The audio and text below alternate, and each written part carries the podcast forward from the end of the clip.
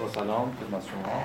ما جلسه گذشته گفتیم که چه مسیر رو قراره توی چند جلسه طی کنیم. گفتیم تمرکزمون در طول روی بحث خدایگان بنده است. و جلسه گذشته ما در مورد خود نبرد صحبت کردیم.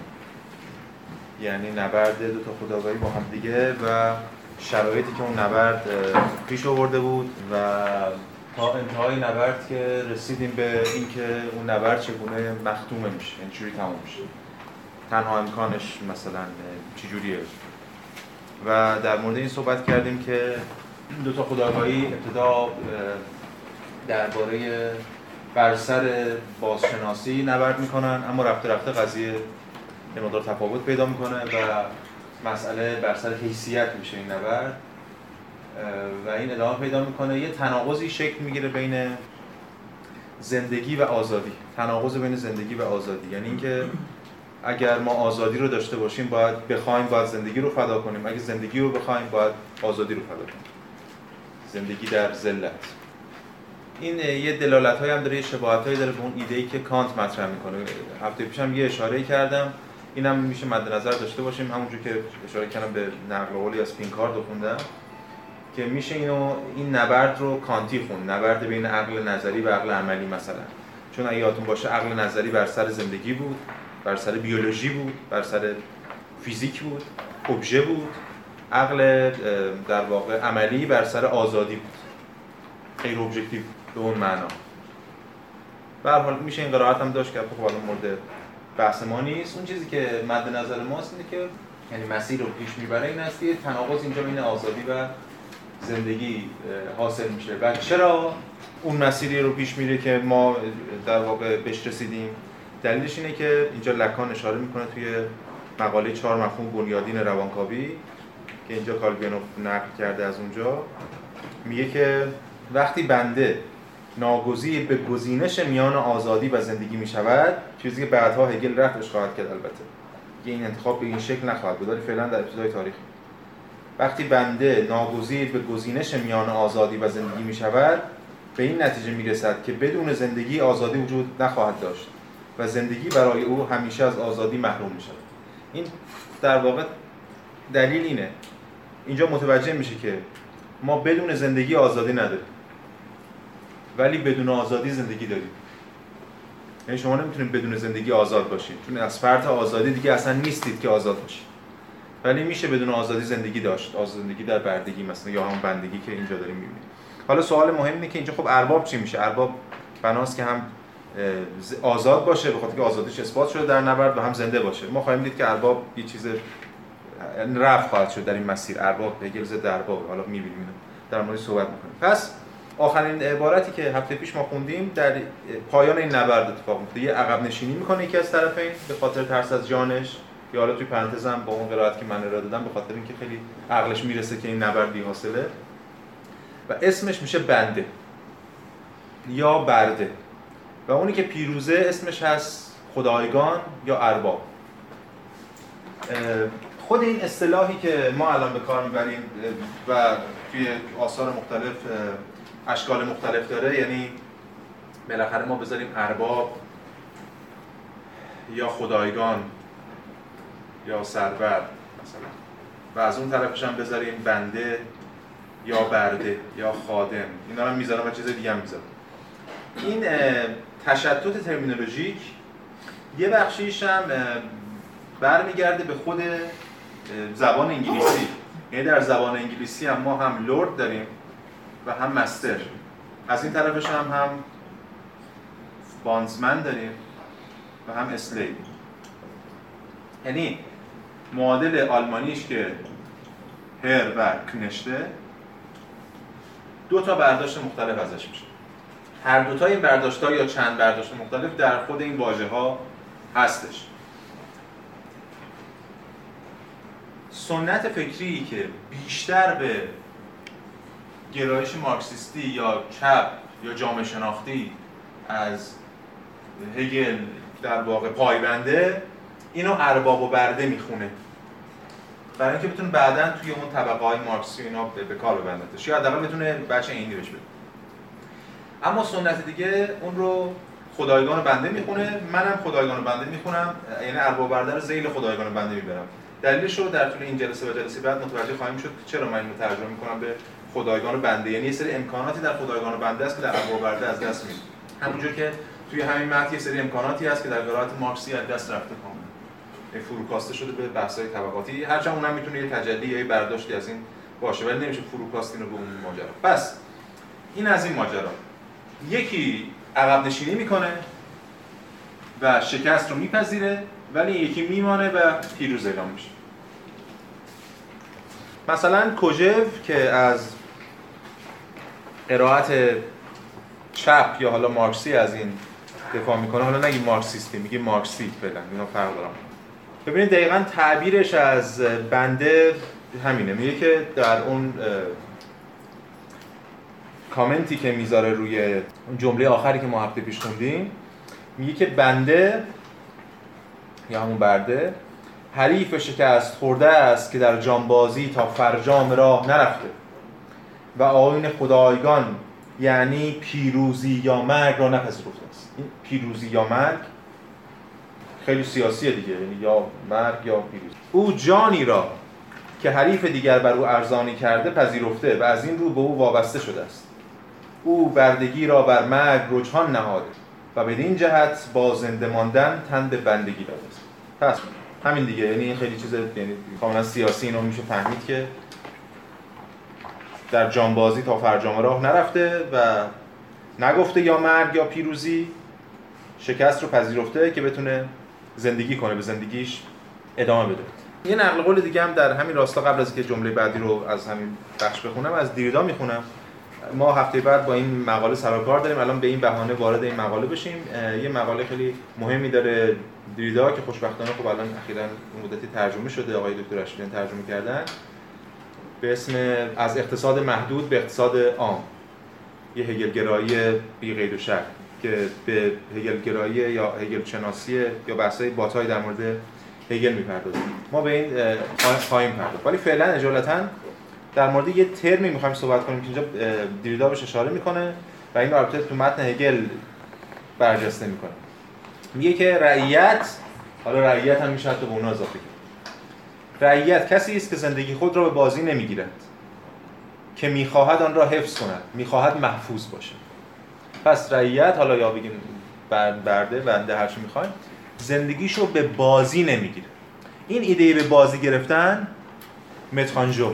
فرانسویش هم دیردا یعنی زیرش آقای رشید بود. متخانجو یعنی همون به بازی گرفتن دیگه یه کولوکیشن به بازی نمی‌گیره جانش. یعنی انقدر جان رو بی ارزش نمی‌دونه که به بازی بگیرتش. حالا ما قبلا گفتیم در سرش قمار کنه این هم یه دلالت خیلی جدی داره دیگه. جان رو به بازی نمی‌گیره. بعد چی میگه؟ میگه چون می‌خواد خودش رو حفظ کنه و محفوظ بمونه. با برکشیدن خود به بالاتر از زندگی با نگاه رو در رو به مرگ است که به سروری دست میابی به لنفسه همون برای خود حالا. به آزادی به حیثیت. پس آزادی از به بازی گرفتن زندگی میگذرد. همون جمله که ما هفته پیشم خوندیم. تنها با قمار بر سر زندگی است که آزادی حاصل می‌شد این دیردا روی قمار, قمار رو نمیگه میگه به بازی گرفتن. به بازی گرفتن چیزی بیش از قماره. سربر کسی است که تاب تحمل استراب مرگ و حفظ کار آن را داشته باشه. حالا در مورد استراب امروز بازم بیشتر صحبت می‌کنیم. پس اون خدایگان اون ارباب کسی که پیروز شده سربر کسی که تاب تحمل این رو داشته باشه و بتونه این بازی رو تا تهش ادامه بده. بازی رو رها نکنه. به این بهانه که بازیه یا ارزشی نداره. خب حالا میایم ادامه میدیم از اون جایی که هفته گذشته رها کردیم با توجه به این مقدمات که الان امروز گفتیم. و اینجا هگل کاملا از منظر ارباب یا خدایگان روایت می‌کنه ماجرا رو از این به بعد که همونجوری که خواهیم. یعنی به بیان دقیق کلمه میشه گفت بازخانی ماجرا به روایت فاتح. خب چی میگه هگل؟ خدایگان الان پیروز شد. سرمست از پیروزیه. بند 190 خدایگان آگاهی موجود برای خود است. اما از این پس نه صرفا مفهوم آگاهی. قبلش مفهوم بود الان بل آگاهی برای آگاهی برای خود موجودی است که از طریق آگاهی دیگری با خود وساطت یافته. یعنی از طریق آگاهی متعلق به ذات آن که با وجود قائم به ذات یا با شیعیت در معنای عام ترکیب شده است. پس این الان دیگه تصدیق شده بازشناسی شده. اونم از طریق از طریق یک میانجی که همون تمام دغدغه هاش و اینا رو گفتیم جلسه گذشته که چه دغدغه‌ای داشت که اصلا وارد اون نبرد شده. به حال بازشناخته شده. هم خودش بازشناخته شده یعنی هم خداگاهیش بازشناخته شده. هم آزادیش بازشناخته شده. هر دو تاش. چون همون شکست رو پذیرفته. همین که اون مسیری که از اولش هم داشتیم طی می‌کردیم برای اینکه خداگاهی باید خداگاهی دیگر رو بازشناسی کنه اونم این اتفاق افتاده براش یعنی بازشناسی شده. بنده به جای اون عمل می‌کنه بنده میشه عمل خدایگان و روی شی هم کار می‌کنه. پس دیگه خدایگان حتی احتیاج نداره با شی سر و کار داشته باشه. در واقع خدایگان اینجا از شی هم حتی منزه میشه. منزه از اشیا این از شی منزه شدن خودش هم یه دلالت کهنی داره دیگه. از همون ابتدا هر چیزی ارزشمندتره که از ماده مبرا باشه فاصله داشته باشه. و خدایگان داره از ماده مبرا میشه از شی مبرا میشه. یکی گذاشته اونجا که براش با شی کار کنه. و این دیگه خودش کار با شی نداره. خیلی کم شبیه فکر فکر ارسطو هم هست. یه فکریه که داره فقط فکر می‌کنه. هر چی سعی می‌کنه دلالت های الهیاتی هم داره که من بعدا باید از اینم دل... از این برداشت الهیاتی خودم دفاع کنم. یکم فرق داره با این برداشت متعارف اینجا ما الان معلومه که این عبارت که ما خوندیم ماه اصل ماه اصل ارباب در یا ماه اصل خدایگان. همونجوری که خودتونم دیدید هر بخشی یه ماه اصلی داره و بعد یه دعوایی داره و بعد طلاقی داره و بعد باز ماه اصل. اگه اینجوری بخوام دیالکتیک الان ماه اصل ارباب یا خدایگانه که پیروز شده اونم اومده داره اینو تصدیق می‌کنه. دیگه چیزی بیشتر از این نمی‌خواد. ببینید این کوجف در همین بخشی که من خوندم در اون کامنتی که می‌ذاره روی اون میگه که چون این خدایگان و بنده از یک که کجا همچین متنی نداره دیگه. از اون درس گفتارهای کجا استخراج شده و ترجمه شده. اون درس گفتارها هم که شاگردا در واقع در آوردن. ممکنه دیگه. این شاگردا در آوردن و نوشتن. پس در واقع کجا سر کلاس همینطور داره پیداشناسی رو هم آورده آلمانی شو سر کلاس آورده داره می‌خونه ترجمه می‌کنه کامنت می‌ذاره. این کروشایی که اینجا می‌بینید توی ترجمه حمید عنایته کامنت هایی که کجا گذاشته روی کامنتش اینه روی همین بخش. میگه که دارنده این آگاهی یا وجدان دوم یه پرانتزی من باز کنم قبلا در موردش صحبت کرده بودیم الان لازم یه اشاره هم بکنیم. ببینید آگاهی یا وجدان اینو فقط عنایت نمیگه کجا هم میگه. یعنی کجا میگه کنسیانس تو فرانسه. ما توی انگلیسی تمایز داریم بین consciousness و conscience یکیشو میگیم آگاهی یکیشو میگیم وجدان. توی آلمانی هم این تمایز هست قبلا من اشاره کردم. ولی تو فرانسه این تمایز نیست. به همین دلیل کسی که از فرانسه برمیگردونه این یادتون باشه مثلا توی ترجمه تمهیدات کانت آقای دکتر حداد عادل هم همین اشتباهی وجدان میگه جای آگاهی. که وجدانی مثلا اخلاقی است. این که این هم میگه آگاهی یا وجدان رو آورده به خاطر اینه این ابهامی که اینجا توی متن هست و همچنین البته خب عنایت هم اینو تکرار کرد. این یعنی نقدی هم می‌تونه باشه به ترجمه عنایت.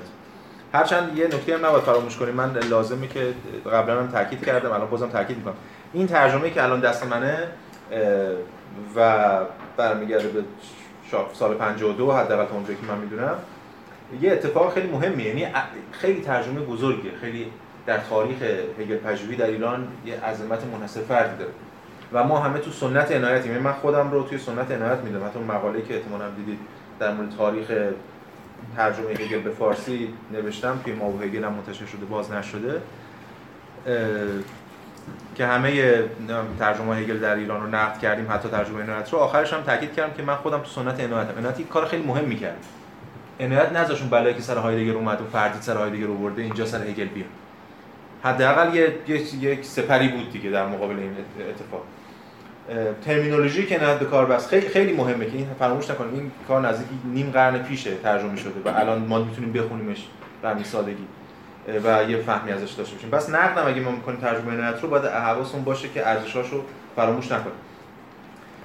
خب پرانتز رو میبندیم به ادامه این کامنت کجا. میگه که دارنده این آگاهی بنده است که با همبسته کردن خود به زندگی حیوانی با جهان طبیعی چیزها یگانه می شود او با پرهیز از جانبازی در پیکار برای آزرم و آبروی محض از مرحله حیوانی بالاتر نمی رود چون جون نداده جانبازی نکرده پس از مرحله حیوانی فراتر نمیره قبلا دیدیم انسان به اون معنا کسی بودی که جانش رو فدا می‌کرده و بنده برده کسی بود که این کار نکرد از این رو خیشتن را به همین گونه می‌بیند و از جانب ارباب به همین گونه نگریسته می شود ولی برده از آن سوی دیگر شرف و واقعیت انسانی اربابش را می‌شناسد. همون باز می‌شناسد. و بر همین اساس رفتار می‌کند. پس اطمینان ارباب تنها ذهنی و بیواسطه نیست دیگه بلکه بر اثر شناخته شدن ارج و قدر او از جانب دیگری یعنی همین برده عینی و باواسطه شده است. در حالی که برده همچون موجودی بیمیانجی طبیعی و درنده خوست. ارباب در حالی که اینجوریه ارباب از برکت پیکار خود انسانی و باواسطه شده است. پس ما می‌بینیم که ارباب انسانی میشه باواسطه میشه از اون بچه حیوانی خارج میشه درنده خویی می‌ذاره کنار. فکر میشه از شی فاصله می‌گیره منزه میشه. خب ادامه میدیم متن رو همین بند 190 رو. میگه که در واقع بخش مفصلی نیمه دوم بند 190 رو می‌خونیم و سعی می‌کنیم یه شرحی هم اگه لازم باشه بگیم. خدایگان به واسطه و از طریق وجود قائم به ذات با بنده نسبت برقرار می‌کنند. زیرا درست همین است که بنده را متوقف کرده است. این همان زنجیر بنده است که در جریان نبرد توانایی خلاصی یافتن از آن را نمییابد و به این ترتیب خود را به عنوان وجودی غیر قائم به ذات که قائمیت به ذاتش را در زیل شیعیت داراست مبرهن می‌سازد. این یه بنده تو نبرد این کار کرده با چون عقب نشینی کرده خودش رو غیر قائم به ذات معرفی کرده. اما خدایگان قدرت فائق بر این وجود است. زیرا در حین نبرد این نکته را مبرهن ساخته که این وجود برای او صرفا به عنوان وجود سلبی اعتبار دارد. از آنجا که خدایگان قدرت فائق بر این وجود و این وجود قدرت فائق بر غیر است یعنی خدایگان قدرت فائق بر برده است و برده قدرت فائق بر اشیاء در زیل این قیاس خدایگان این غیر را به زیر کشیده است.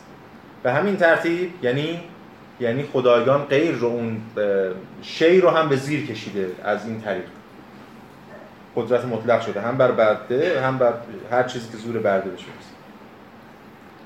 به همین ترتیب خدایگان به واسطه و از طریق بنده با شی نسبت برقرار می‌کنن بنده هم به عنوان یک خداگاهی در معنای عام یعنی خداگاهی نوعی. یه خداگاهی که فرق داره با خداگاهی خدایگان. یه خداگاهی که به حال تصدیق کننده است. در اون سطح نیست. با شی نسبت سلبی دارد و آن را حل و رفت می‌کند. اما شی در این حال برای بنده قائم به ذات است و به همین دلیل قادر نیست از طریق نفی کردن شی فنای شی را به انجام برساند. چون در واقع اینجا یک اینجا این انسان حالا انسان می خداگاهی یه پاش توی شی یه پاش خداگاهیه. یعنی از یه طرف خودش یه بخش شیعی داره و همین دلیل با شی می‌تونه ارتباط برقرار کنه. از طرف دیگه شی رو نمی‌تونه به کلی نفی کنه رفع کنه. به خاطر اینکه این شی براش قائم به ذاته پس به تعبیر شی را صرفا پردازش می‌کند process کرده روش کار می‌کنه. process هر دوتاش هست دیگه. اینو process رو ترجمه Arbeit دیگه. هگل از Arbeit استفاده روش کار می‌کنه. در مقابل برای خدایگان نسبت بلاواسطه از طریق این بساطت به نفی محض شی بدل می شود. یا به تمتع. حالا اینجا ترجمه کرد آقای سید احمدیان تمتع.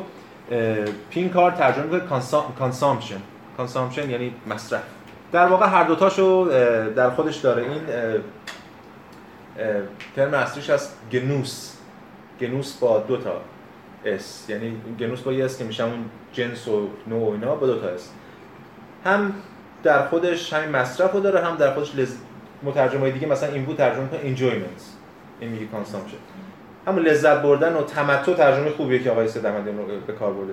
یعنی هم داره لذت می‌بره و هم علاوه که لذت می‌بره داره اون استفاده می‌کنه ازش مصرفش می‌کنه. شی دیگه شی همین کجا و کامنت می‌ذاره. میگه مثل اینکه مثلا یه میوه داره می‌خوره. هم لذت می‌بره و هم مصرف می‌کنه. این مصرف کسی که از ترم مصرف استفاده می‌کنه یه نیم نگاهی به ماجراهای بعدی مارکس و اینام داره. پس این رو شی رو نف می‌کنه. بنده نمی‌تونه این کارو بکنه. خدایگان از طریق بنده اما می‌تونه نقد کنه کاملا. چون دیگه قائم به ذات خودشه. و از اون لذت می‌بره یا مصرفش می‌کنه. آنچه میل در نیل بدان ناکام مانده بود قبلا خدایگان در انجام آن توفیق مییابد. چون قبلا زورش نمی‌رسید. این کارو با شی بکنه الان می‌تونه چون که بنده رو کرده واسه. تا کار را تمام کند و در تمتع ارضا شود.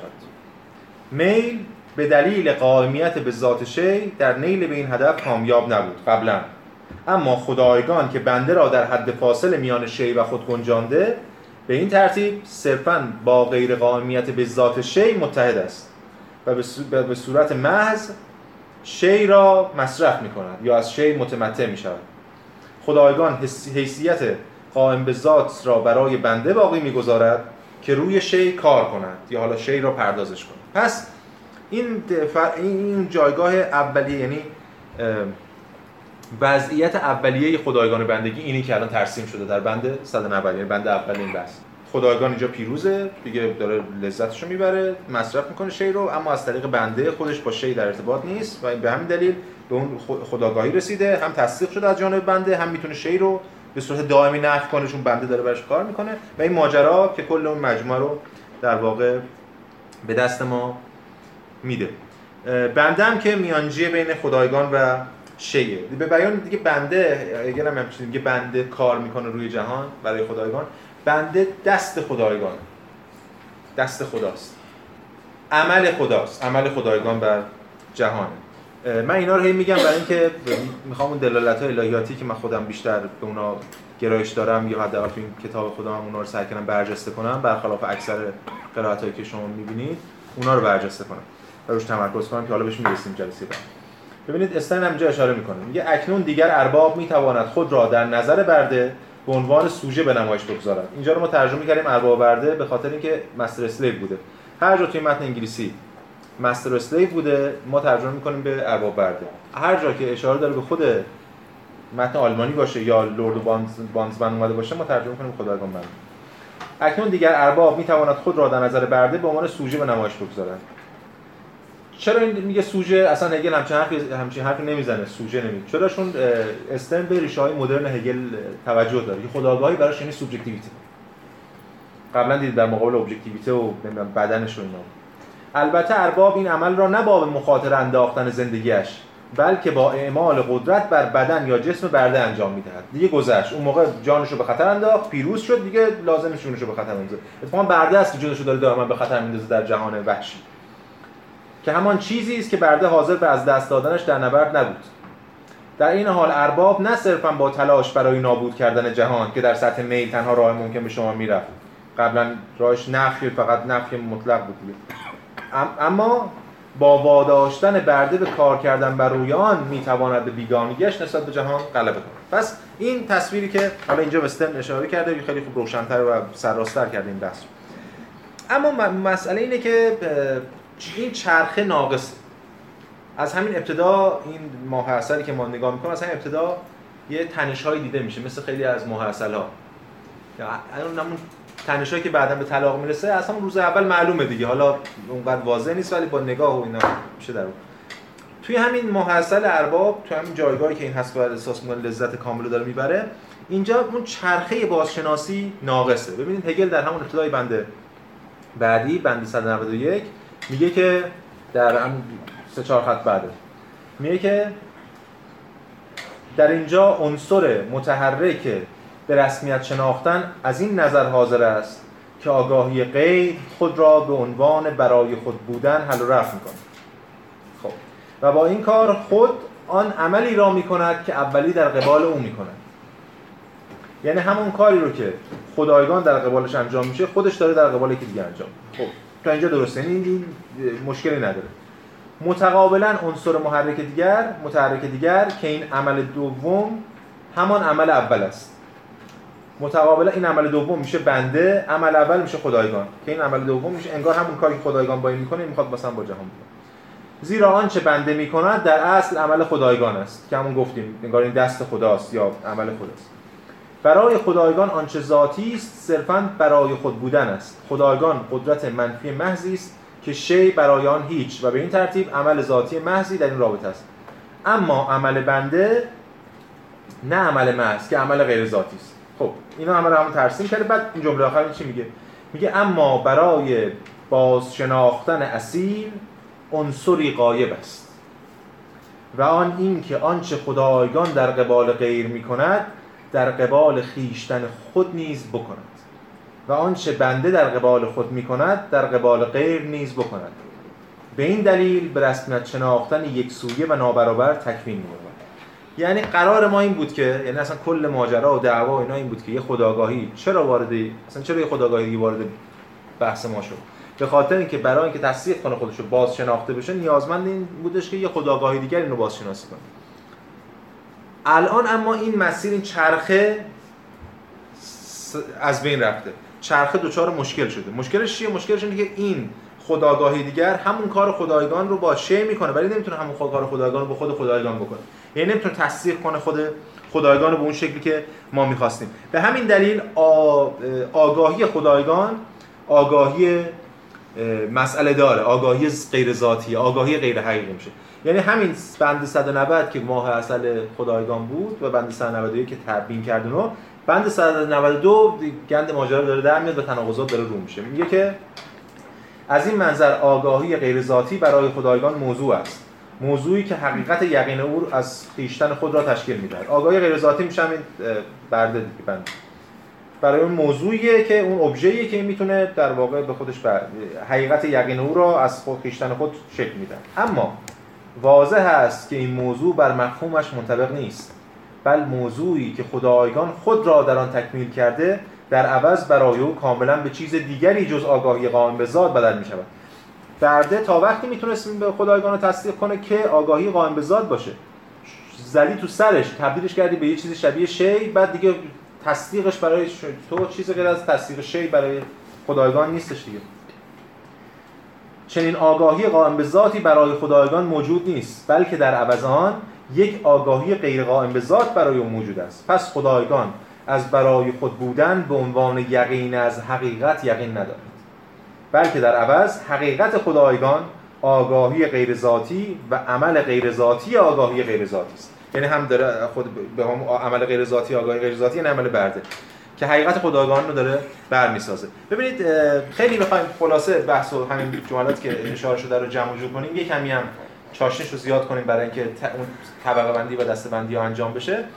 طبقات کار بنده برای خدایگان چی؟ ببینید اینو میشه در چهار بخش تقسیم کرد.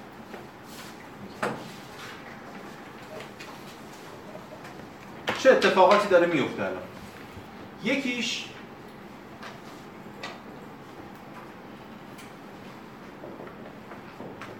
کاهلی خدایگان.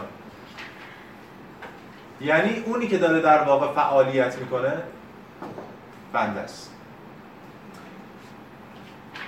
چون ببین یه تناقضیه که بعدا مارکس اینا خیلی از این استفاده می‌کنن. ببینید تناقض این است که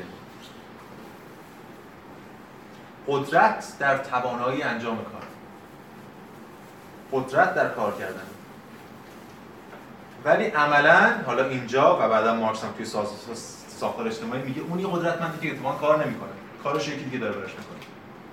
حالا اون میگه مسئله چی؟ میگه همین خداگاهی دیگه. میگه اون بفهمه که آقا من دارم کار می‌کنم خودش بیکار است. حالا نه برگرده حالا کنش انقلابی تناقض اینجاست که اتفاقا اونی که پیروزه چون پیروزه به خودش حق میده کار نکنه و اتفاقا همین کار نکردن باعث میشه اون فعالیتش از دست بده. فعالیتی که قدرت میاره.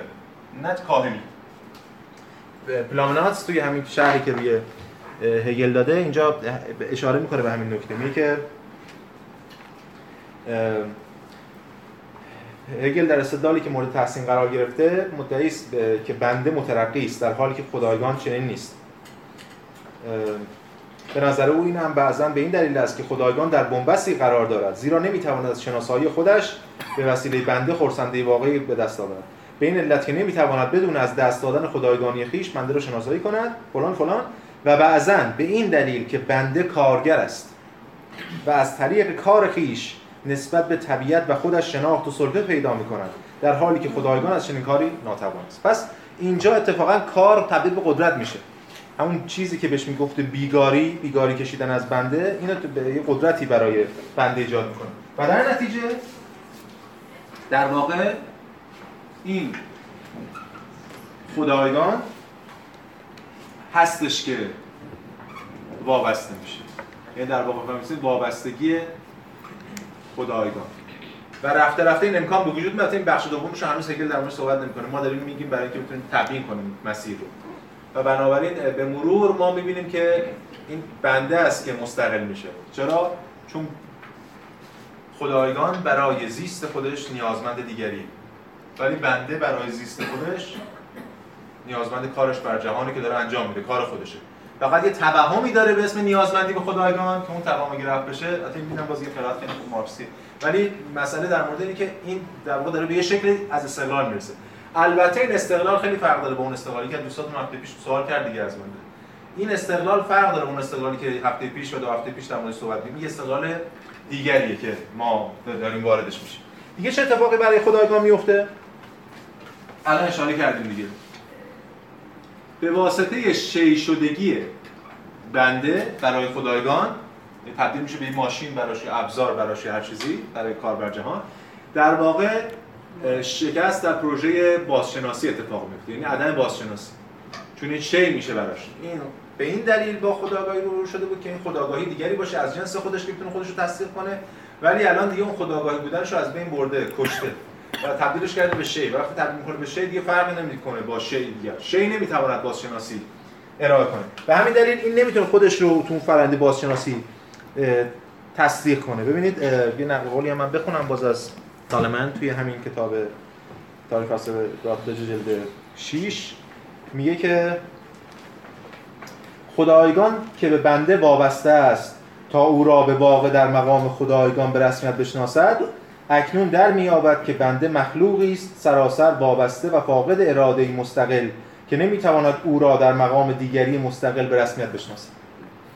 به دیگر سخن بنده فردی بل قربانگو می شود که به رسمیت شناخته شدن از جانب او دقیقا به همین دلیل که مجبور و مزتر است ارج منزلتی ندارد. چون مجبوره و مضطره و مجبور بله قربان بگه بله قربان که میگه تصدیق کننده این خداگاهی نیست. و به خدایگان یه توهمی از تصدیق میده اتفاقی که برای پادشاهان و حکام میفته معمولا. یعنی به توهمی از تصدیق میده ولی عملا در سازوکار انضمامی این تصدیق اتفاق نمیفته. و به همین دلیل میشه به این بچه چهارمش هم اشاره کرد که عملا خدایگان به خاطر فاصله ای که از ارتباط مستقیم با اشیا می‌گیره انتظایی میشه. انتظایی شدن خدایگان. و در مقابل اون چیزی که انزمامی میشه اتفاقا بنده است. چون داره در جهان کار می‌کنه و نتیجه کارش نمی‌گیره باز من نقل قولی بخونم که توی خود بحثش مفصل ما نمی‌خوایم وارد بحثش بشیم. آدورنو توی آدورنو و هورکایمر توی دیالکتیک روشنگری یه جای اشاره می‌کنم به همین بحث. میگن که من یه منتخبی رو ازش می‌کنم بحث اینجا در مورد نسبت اینا با همین خداگان بنده با اودیسیوسه که ما الان به این کار نداریم. میگه که تحت شرایط موجود محروم شدن از کار نه فقط در میان بیکاران بلکه حتی در اخشار فوقانی سلسله مراتب اجتماعی به معنای مسته شدن است. آنان که در رأسند هستی را که دیگر برای ایشان اسباب دغدغه نیست صرفا به منزله نوعی خمیرمایه تجربه می کنند و در نتیجه در هیئت نفس فرمانروا منجمد می شوند انسان بدوی یا بدوی شیء طبیعی را صرفا به منزله موضوع فرار میل تجربه می کنند بعد اینو که میگه بعد میاد نقل قول هگل رو میاره. اما ارباب یا خدایگان که اکنون خادم خیش را میان خود و شی قرار داده است از این طریق صرفا سویه وابسته شی را به خود می‌گیرد و از آن به صورتی ناب لذت می‌برد. ولی کن او سویه مستقل شی را به خادم یا بنده ای واگذار می‌کند که بر آن کار می‌کند. بعد باز جلوتر میگه که حالا با یه چند خط فاصله بنده جسمن و روحن مطیع و تحت انقیاد می شود حال که ارباب دچار پسرفت می شود تا به امروز هیچ نظام سلطه‌ای نتوانسته است از پرداخت این بها بگریزد.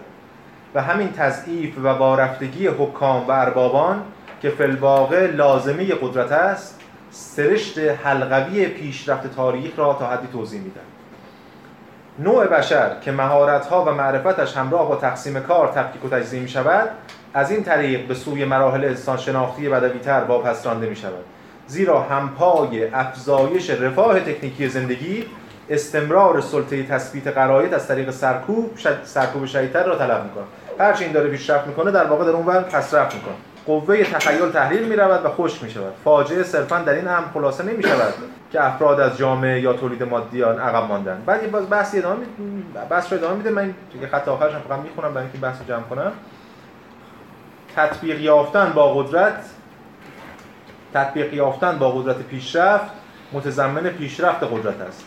و این تطابق هر بار آن صوری از انحطاط را احیا می کند که اثبات می کنند پیشرفت موفق پیشرفت موفق و نه پیشرفت ناموفق است که حقیقتا آنتیتز خیش است. خب این چه نکته‌ای داره میگه آدم؟ رفته این می‌خواد نقد کنه خود ایده پیشرفت رو اینجا. حالا ما به این بهانه ارباب برده خدایگاه مده کشیدیم بیرون که استخراج کردیم این ایده می‌خواد ایده پیشرفت رو نقد کنه و نشون بده پیشرفت چگونه پس رفته به ذات. و هرچی پیشرفت بیشتر اتفاق بیفته در واقع پسرفت داره در اتفاق میفته با همین پارادوکسی که هگل اینجا در دیالکتیک خودش داره به ما نشون میده. نفرین پیشرفت توقف ناپذیر چیزی نیست مگر پسرفت توقف ناپذیر حالا این سازوکار چجوری تبیین می‌کنه؟ آدم با استفاده از همین نسبت ارباب برده. یعنی هرچی این ارباب یا خدایگان پیشرفت می‌کنه قدرتمندتر میشه یعنی کمتر کار می‌کنه در این حال چون کمتر کار می‌کنه ضعیفتر داره میشه و این داستان برده رو داره قوی تر می‌کنه. خب پس ما می‌بینیم اینجا به میشه باز به این چهار تا یه چیز دیگه هم اضافه کرد. این چهار تا تیترایی که من در آوردم از این ماجرا که خدایگان در واقع داره اون خدایگانیش زیر سوال میره و اون هدفی که به دنبالش بوده رو محقق نمی‌تونه بکنه و به بیان دیگه شکست می‌خوره. جمله اول بند بعدی که هگل اینجا مطرح می‌کنه یه جمله خیلی تکان دهنده ایه میگه که جمله اول بند 193 میگه که به این ترتیب حقیقت آگاهی قائم به ذات آگاهی بنده است. یعنی حقیقت آگاهی قائم به ذات مثلا حقیقت خداگاهی آگاهی بنده است. این چیزی که از اون اول مطرح نمیشه از اول پیروز میدان خدایگان بود. اما عملا الان می‌بینیم که پیروز بنده است. بعد ادامه میدم حالا اینو. ببین شوکه دیگه. این جمله یه جمله شوکه. چرا شوکه؟ چون که خدایگان که تا حالا حواسش نبوده بنده داره اتفاق براش میفته. خدایگان هیچ وقت به احساس بنده به فکر بنده فکر نمی‌کنه. خدایگان دنبال تصدیقه. بنده است دائما به فکر می‌کنه خدایگان داره چی می‌خواد. به همین دلیل شوکه این اتفاق. یعنی سقوط خدایگان یه دفعه مواجه میشه با اینکه بنده پیروزه. من اون بخش دوم این چهارگانه نوشتم فعالیت بنده استقلال بنده عدم بازشناسی زمامی شده اینا رو هنوز هگل نمیگه اینا رو هگل از بنده بعد شروع می‌کنه یه فلاش بک می‌زنه که خب از اون موقع که ما خدایگان رو مد نظر داشتیم که پیروز شده بود و الان دیدیم شکست خورده برگشتیم و این جمله مهم رو یه باش مواجه شدیم. مثل نتیجه انقلاب دیگه. یه تو صورت خدایگان تو صورت حاکم می‌زنه. بعد فلاش بک می‌زنن که خب چی شد این بنده که ما اصلا حواسمون نبود؟ از بند بعدی هگل تاریخ مغلوبان رو روایت می‌کنه. یعنی هگل خیلی انقلابی میشه. روایت هگل دیگه روایت فاتحان نیست. این خود این شیوه هگل هم خیلی شیوه منحصر فردی دیگه. یعنی هگل تاریخ فاتحان رو شک... تاریخ فاتحان رو تصویر کرد برای اینکه نشون بده فاتحان به شکست می‌رسن و بعد تاریخ مغلوبان رو قرار روایت کنه در بند بعد. حالا فعلا همین بند رو ادامه بدیم. میگه که به این ترتیب حقیقت آگاهی قائم به ذات آگاهی بنده است. البته این آگاهی در ابتدا بیرون از خود و نه به عنوان حقیقت خود آگاهی پیدار می شود اما همانطور که خدایگانی نشان داده که ذاتش معکوس آن چیزی است که می‌خواهد باشد بندگی نیز متقابلا در روند تکمیل خود به متضاد آنچه بلا واسطه هست بدل می شود یعنی بنده. بندگی به عنوان آگاهی واپس نشسته به درون به درون خود خواهد رفت و به قائمیت به ذات حقیقی بدل خواهد شد. این این جمله که بندگی بعضی که خدایگان فرو پاشید و شکست خورد. بندگی به درون خود خواهد رفت. این اتفاق به لحاظ زمان روایی پایان بحث خدایگان بنده است. این که بندگی عنوان فصل بعد چیه؟ نه نه قبل از آقای ناشد کسی یادش هستن؟ از خدایگان بندگی؟ محله بعد؟ رواقیگری. این رواقیه رواقی که آزادی بنده به درون خود. و رواقی کسی که نمیاد انقلاب کنه که مثلا در مقابل خدایگان مسیر هگل از مثلا مارکس فرقش همینه دیگه. مارکس دفعه می‌خواد از جا به انقلاب برسه هگل نمیگه این میره درون خودش. زورش نداره زورش نمی‌رسه یا توانشو نداره که به در مقابل خدایگان بیسته و از این هر کارا ولی در درون خودش به آزادی می‌رسه. می‌فهمه که من دیگه خودم قائم به ذاتم ارتباط دارم با جهان نتیجه کارم بر جهان می‌بینم و اینجور اینجا وارد بحث رواقیگری میشه اما هنوز هگل اینجا بحثش تمام نمیشه. چیه ماجرا؟ ادامه بحث فلاش بکه یعنی برمیگردیم اونجایی که ما اومدیم از خدایگان مسیر ادامه دادیم ببینیم بنده از اون مسیر چیکار کرده که الان شده پیروز. و ما تا حالا اصلا جدی نمیگرفتیمش و شکست خورده میدونستیمش. حداقل فرو کاسته بودیمش به چیزی که ابزار تمتع یا لذت یا مصرف خدایگان رو برآورده می‌کنه. ولی اینجا اصلا یه نکته بسیار مهم هستش. بفهم که در واقع بنده شناس... شناسایی رو بنده داره انجام میده. یعنی در واقع به رسمیت شناختن این ارباب نیستش که مثلا ارباب شناسایی میشه. اینجاست که رسول در واقع اون بند مهم در رسول در واقع اون اتفاق مهم در صورت می‌گیره. وقتی شناسایی می‌کنه قائمیت به ذات رسول ارباب از خودش می‌کنه. بله. و ارباب پس این ارباب چه چیزی؟ این دو تا در هم دیگه داره بله. ببینید دو وجه داره همزمان دیگه. هم بچه مادی داره یعنی بنده اون که داره کار می‌کنه. هم بچه ذهنی داره چون خب خداگاهی پیروز دیگه. چون بنده اونی که داره فکر می‌کنه. ارباب در واقع به مرور نه فکر می‌کنه و نه کار می‌کنه. به خاطر اینکه فکر کردنش هم انقدر انتزاعی و توهم آمیز میشه که دیگه به واقعیت فکر نمی‌کنه به یه چیز دیگه فکر می‌کنه به فکر فکر تبدیل میشه. مثلا این دو بچه بله باید همزمان دید دیگه. یعنی بنده پیرو قدرتش هم در مورد کار کردن بر جهانه به واسطه کار کردن در جهانه. و هم به خاطر اینکه فکر می‌کنه داره فکر می‌کنه و این فکر کردنش دیگه نمی‌خواد اون هر برمیگرده به بازشناسی خودش از طریق ارتباطش با جهان و در رفتن به درون خودش. بفهم یه توجیه میشه اون آگاهی یافتن بنده به خودش از طریق اون کار کردن بر ماده. ولی اگه بخوایم حالا بیایم تو شرایط امروز خودمون فکر کنیم به نظرم دو تا چیز مشکل ایجاد می‌کنه. یکی به پیشرفتی که تکنولوژی کرده یعنی تکنولوژی تأثیری که توی کار می‌ذاره و به عنوان یه واسطه عمل می‌کنه برای اون کارگر در مقابل ماده. و, و چیز دیگه یه سری مشاغل خدماتیه که خیلی بیشتر جدا می‌کنه اون کارگر رو از مواد. از کاری که قراره به عنوان practice روی ماده انجام بله ببینید دو تا نکته هست. یکی اینکه به حال این داستان داستان امروز نیست. داستان پیشا تاریخه. هنوز روابگری قرار شروع بشه. به همین دلیل ما خیلی به حواسمون باید باشه که اووردن این بحث در گفتگان مارکسیستی هم هست در این اووردن این بحث خدایگان بنده به امروز یا به شرایط امروز یه چیزی داره. یک ملاحظات خیلی جدی میطلبه. و اون هم یه یه تغییر ساختار یا هر چیزی. کاری که البته مارکس کرده واقعا دیگه برای اون ساختارش تغییر داده و اینجا باید بازسازی کرد اما اینی که شما دارین میگین حتی وضعیت ما امروز در مواجهه با این متن از وضعیتی که مارکس داشته در مثلا نیمه دوم قرن 19 به مراتب اسفبارتره اسفبارتر این به مراتب این فهم برای ما به اون برهنگی رخ نمیده. به خاطر اینکه دیگه اون بنده به اون معنا دیگه نیست. شما هم دارید میگیم نیست. حتی اون کارگری که مارکس بهش می‌گفت کارگر الان نیست. الان قصد داره و من فلان می‌کنه تئاتر هم میره و نمی‌دونم لباس برند حالا یه لول فکترش هم میپوشه و ببینید فقط چیزی جز زنجیر نداره که بخواد پارش کنه که. هزار تا زنجیر داره. که خیلی شیک و اینا به همین دلیل این حرف شما رو می‌تونه بپذیرید این انزمامی به روز رسانی هم بی واسطه این این حرفا الان خیلی خطرات زیادی داره. و البته منم دائما در این تاکید می‌کنم که این فقط و فقط تنها برداشت از این تنها دلالت این رو کرد این متن روی کرده رابطه اقتصادی یا تجاری یا سیاسی نیست لزوما. روی کارتای دیگه هم هست. میگم اون چیزی که الان برای ما مهمه صرف نظر از این هدفی که ما داریم که بتونیم ببینیم هگل چگونه پایه تاریخ رو می‌سازه تا به ادامه پیداشناسی بفهمیم اینه که ببینیم چه ایده هایی می‌تونه به ما بده برای اینکه ایده ها رو چگونه می‌تونیم اینجا بازسازی کنیم و چیزای دیگه. ولی خود سا... خود کلیتشو نمیشه اینجا آورد. به اون دلیل ساده که اولش هم گفتم چون این اصلا محله امروز نیست این محله پیشا تاریخ.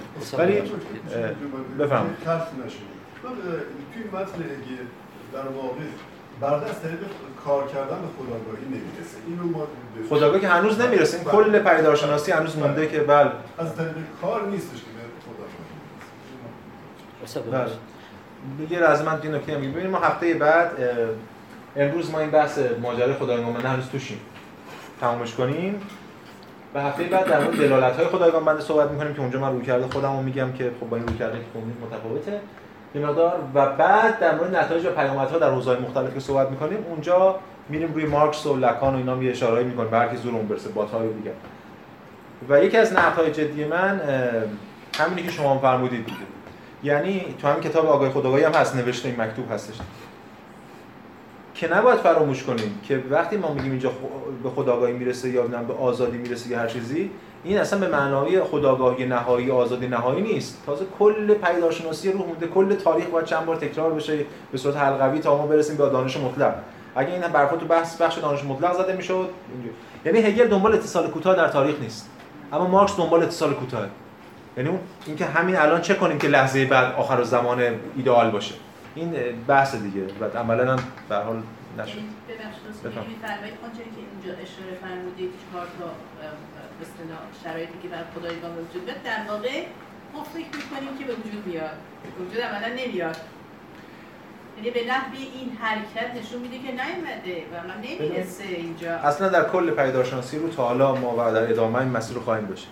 هر وقت ما احساس می‌کنیم به یک موفقیتی به یک پیروزی به یک دستاوردی رسیدیم این دستاورد در مقابل یه امر دیگه است که دستاورد محسوب میشه به صورت ایجابی. بعد که خود این دستاورد حاکم میشه مساوی که تناقضات خودش برملا میشه ما می‌بینیم که مثلا رواقیگری هم خداگاهی نیست فلان کل خیلی هنوز مونده.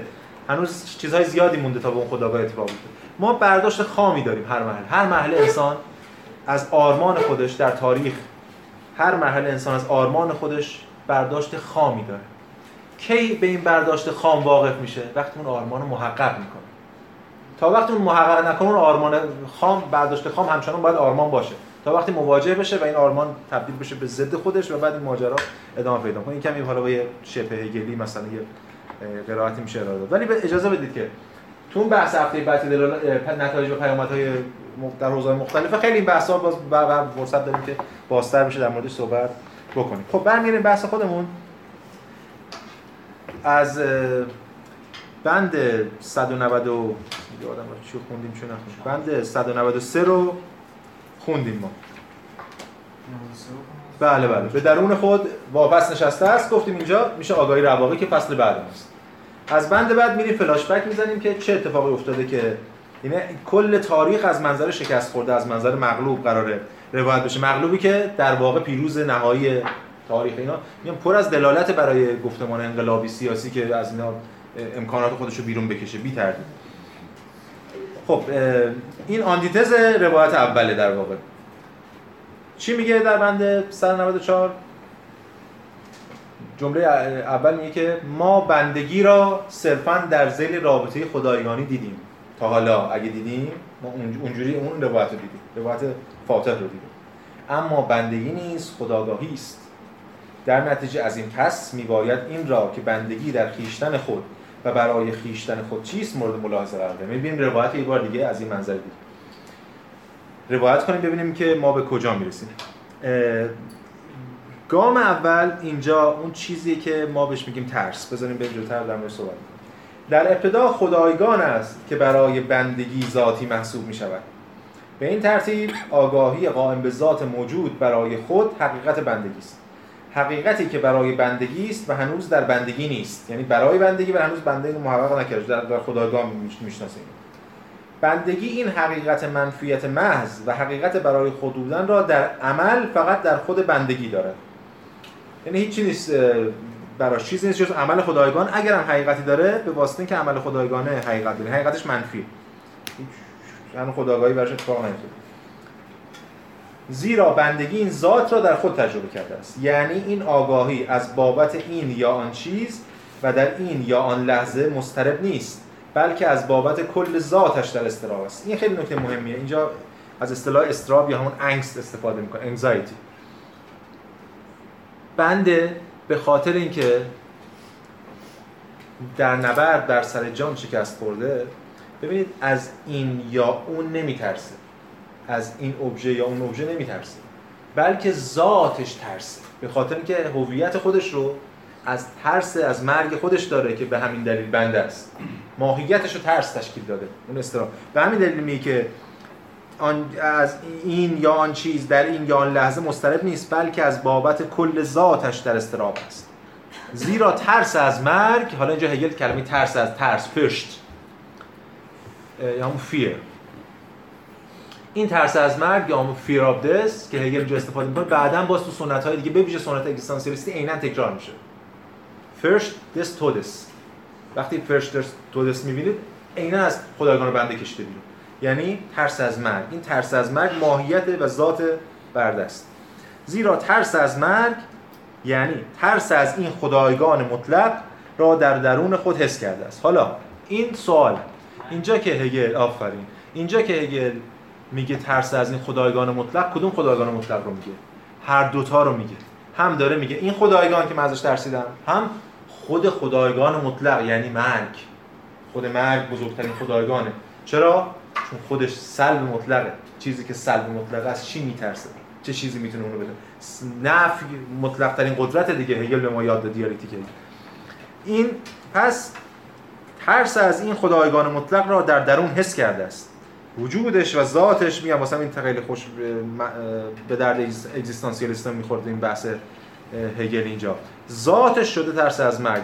در درون خودش حس کرده این. آگاهی بنده از این نظر از درون منحل می و در خیشتن خود بر خود می لرزد و هر آنچه در او ثابت بوده متزلزل می گردد دیستولوشنه منحل میشه. از درون دچار فروپاشی میشه. این بنده به واسطه این ترس از من. حالا این دقیقه اوله یعنی ما داریم داستان بنده همین داستانی که گفتیم از روایت بنده رو داریم میگیم چی بوده؟ اولین دقیقه چی بوده بعد از جنگ؟ ترس.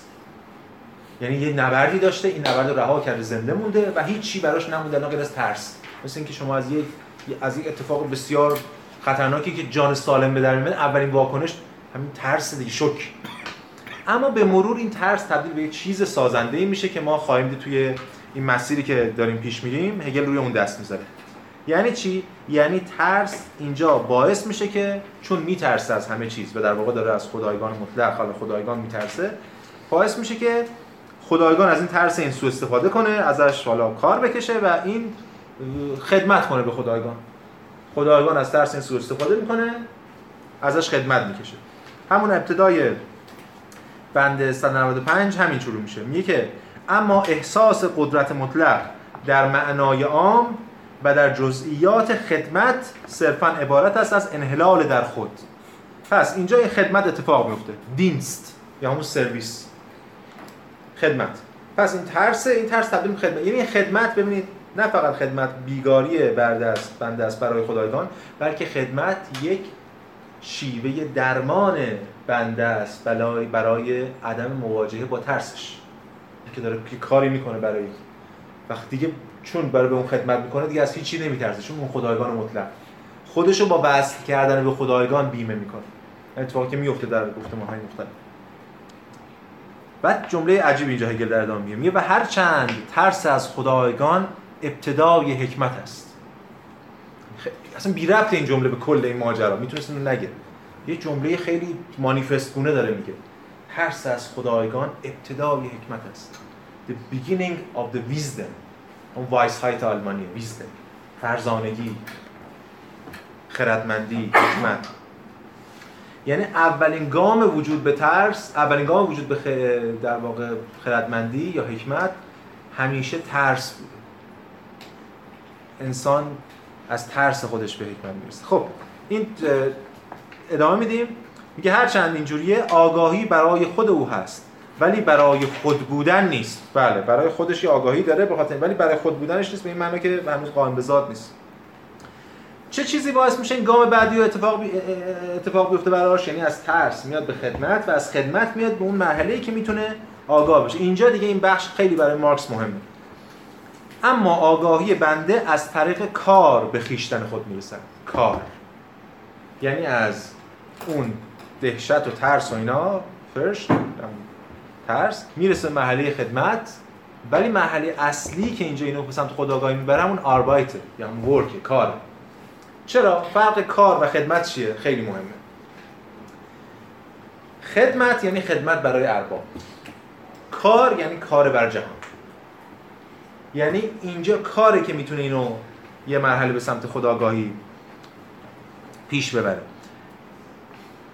در زیل عنصر متحرکی که در آگاهی خدایگان منطبق بر میل است سویه نسبت غیر ذاتی با شی بر آگاهی خدمتگزار نمودار می شود چرا که شی قائمیت به ذات خود را حفظ می‌کنه این همون جمله بود که من زودتر اونجا نوشتم پای تخت دیگه. یعنی اون بچه در واقع اون بخشی از شی که می‌تونه آگاهی بخش باشه اتفاقا بر بنده هویدا میشه نه بر خدایگان. برمیداره خدایگان انتظامی میشه و بنده انزمام میل نفی محض موضوع و در نتیجه احساس خالص و ناب از خود را برای خود محفوظ نگاه داشته است. اما ارزای میل خود از این جهت گذراست که فاقد جنبه موضوعی و یا وجود پایدار است. متقابلا کار عبارت است از میل لجام خورده. ببینید مشکل که ما قبلا داشتیم و دارم کلاس هم بحث کردیم این دو جلسه پیش چرا اون موقع خداگاهی به تنهایی نمی‌تونست خداگاهی خودش از اشراب بیابه؟ مجبور شد برای خداگاهی دیگر علم کنه این همه درس. گفتیم چون که میل ماهیت پایدار نداره. میل می‌خواد یه لحظه ارضا بشه و تموم میشه میل یه لحظه نفع می‌کنه و تموم میشه خداگاهی دو برای تصدیق خداگاهی خودش نیازمند یه چیز دیگه بود که یادتون از هم نفع نشه ولی هم نفع بشه. یعنی چیزی که استمرار در خودش داشته باشه. به همین دلیل رفت سراغ یه خداگاهی دیگه اون ماجرا شروع شد. حالا اینجا میل همینو میگه میگه که اما ارزای میل خود از این جهت گذراست که فاقد جنبه موضوع یا وجود پایدار است. قبول. اما چه چیزی اینجا می‌تونه پایدار باشه؟ یه میل جدیدی که ما بهش میگیم کار. کار می‌تونه پایدار باشه. کار می‌تونه این عمل پایدار باشه و تصدیق خودش رو در جهان بیاد کار به این معنا داره. متقابلا کار عبارت است از میل لجام خورده. کار همون میله که در فرآیند دیالکتیکی گام پیش رفته مهار شد. لجام خورده. و امهای مهار شده. امهای مهار شده است. امهای بی قید و شرط نیست که بزنه شی نابود کنه. امهایی که کنترل شده است برای اینکه تصدیق کنه خودش به تعبیری کار تربیت می کند و شکل می دهد کار شکل می دهد کار تربیت می کند این بچه ایجابی کار کار تربیت می‌کنه. این یادتون هست روی این اردوگاه های کار اجباری تو آلمان چی نوشته بودن؟ جمله معروف کسی هست؟ یادش هست؟ آربایت ماخت فقای کار آزاد می‌کنه. تو وجه ترسناکی هم داره دیگه. تو کجا نوشته؟ کار آزاد می‌کنه. بمیسیم پای تخت فقای کار آزاد می‌کنه. اینجا که یعنی این جمله صراحتا داره. کار تربیت می‌کند و شکل می‌دهد. یعنی کاری که داره اون دیسیپلین و اون به خدایگاه به بنده میده. خدا خداگاهی از طریق تربیت حاصل میشه. این اون ایده بیلدونگ هگل اینجا داره خودش نشون میده. خداگاهی اینجوری نیست من بیشتر فکر کنم یکی من. خداگاهی از هم طریق نظم بخشی تربیت و تربیت البته دردناک. از دل ترس اومده خدمت درش بوده ولی الان تبدیل شده به کار. این گذار از کار به گذار از خدمت به کار خیلی دقیقه کلیدیه. و چرا؟ چون تو اینجا کار واجد یک خداگاهی هست. یک امکان خداگاهی هست که میگم بعدا مارکس برای مارکس خیلی مهمه دیگه. که اینجا می‌تونه هر کی کار می‌کنه کارگر نیست اون من به این معنا کار داره تربیت می‌کنه. یه نقل قولی هم من از گادامر بخونم در مورد همین گذار از خدمت به کار که باز یکم بحث رو روشنتر بکنه و بعد بریم ادامه بدیم. میگه که گادامر توی همین دیالکتی خداگاهی میگه که اکنون بندگی خداگاهی را از خدمتگذاری کسب می‌کنه. بنده برای خود بودنش را از راه جدیدی به خیش ثابت می‌کنه. راهی متفاوت از خود را مکلف کردن به خدمت. آن آگاهی بردوار از این طریق در همه جنبه های فردی یعنی نه فقط در املای کلی در ترس از من دلبستگیش به وجود طبیعی را ملغا می کند و با کار از آن خلاص می شود پس این می‌تونه با کار از دلبستگیش به وجود طبیعی خلاص بشه. خلاصی از وجود طبیعی با کار این تو گیومو برده عبارتی کلیدی است که نشان می‌دهد چگونه شناخته برای خود بودن محض که آگاهی خادم اکنون بالفعل بر آن وقوف دارد متحقق می شود از طریق کار. کار میل مقید شده است. نقل قول یعنی اشاره داره به همین نقل قول که اصلی آگاهی به جای ارزای آنی میل خود جلوی خود را می‌گیرد و ابژه را نابود نمی کند ناپدید شدن به تأخیر افتاده. بلکه به آن شکل میده. یعنی با نقش کردن صورتش بر آن از آن چیزی ماندنی می‌سازد. اولین صورت هایی که انسان به جهان به اشکال به بخشیده چی بوده؟ صورت خودش بود. اولین غارنگاره ها اولین بوت هایی که ساخته صورت خودش بوده که بخشیده. و خودش رو اینجا از طریق این صورتش داره بازشناسی. آگاهی کننده کار چون ابژهش را تولید می کند به خود را چنان هستی مستقل نگریستن نائل می شود به این مرحله خود را چون ای کاش این آقای مسله این کتاب در واقع این بخش هم ترجمه می‌کردن خیلی ترجمه جونداری داره و اینا رو کامل در آورده پس آگاهی کننده کار چون ابژهش را تولید می کند به یه مرحله نائل میشه. به چه مرحله به خود را چنان هستی مستقل نگریستن.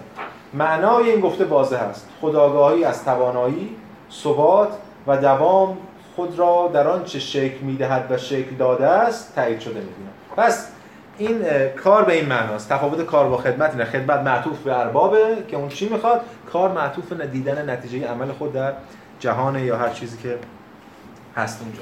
پس استاد بفرمایید. کار لزوما نیاز به خدایگان داره.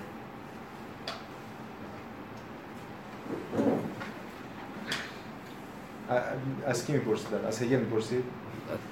کلا برای تحققش کار نیازمند به خدایگان. چون این خود این مرحله که این مراحلی که طی شده مراحل ضروریه و برای اینکه حتی بنده به این خداگاهی برسه که کارش می‌تونه بازشناسنده خودش باشه نیازمند به مرحله ترس از خدایگان بگذرونه. بله. اما اگه از مارکس بپرسیم میگه من کل زورم اینه که نشون بدم به کارگر که کار تو نیازمند فلان نیست. پس بنده این کارم نهایتا اگه نیازمند خدایگان باشه خودش هم نوعی خدمت. نه نه فرق نیازمند بودن به این معناست که ضرورت وجود گذار از محلی ترس از خدایگان برای تحقق کار به این معنای هگلی لازم به این معناست که این مثلا این معناست که همین الان کار خواهیم دید. مرحله بعد خدایگان رفت میشه. مثلا خدایگان از بین میره. ضرورتی داشته که بیاد در تاریخی هم یه همچین روندی رو محقق کنه و بعد بره دیگه. حالا اینکه خدایگان کجا میرن یه بخشی بعد چند دقیقه در مورد صحبت کنیم. اجازه بدین یه یه رو به دیگه من بحث تمام کنم بعد سوالا رو جواب میدم که برام اینجا تا یه جایی پیش رفته باشیم امروز. خب پس اینجا ما می‌بینیم که بنده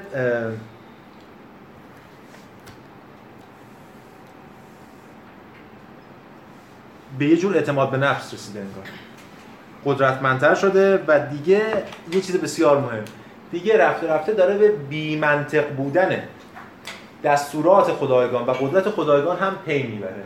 یعنی به مرور می‌فهمه که منم که دارم اون رو ساپورت می‌کنم منم که دارم کار می‌کنم در جهان. قدرتمندتر میشه.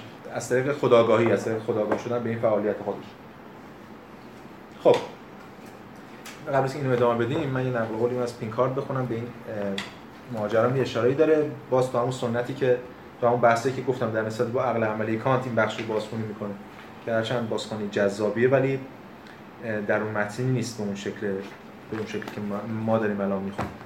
خب این کارت اینه که بنده با درونی کردن قانون ارباب به مثابه حقیقت ببینید این اصلا قانون ما از حرفی از قانون ارباب نداشتیم اینجا. این می‌خواد اینو تو سنت عقل عملی کانت بخونه. این می‌خواد یه هگل هفته پیشم خوندیم این نقل قولی خوندیم دیگه ازش.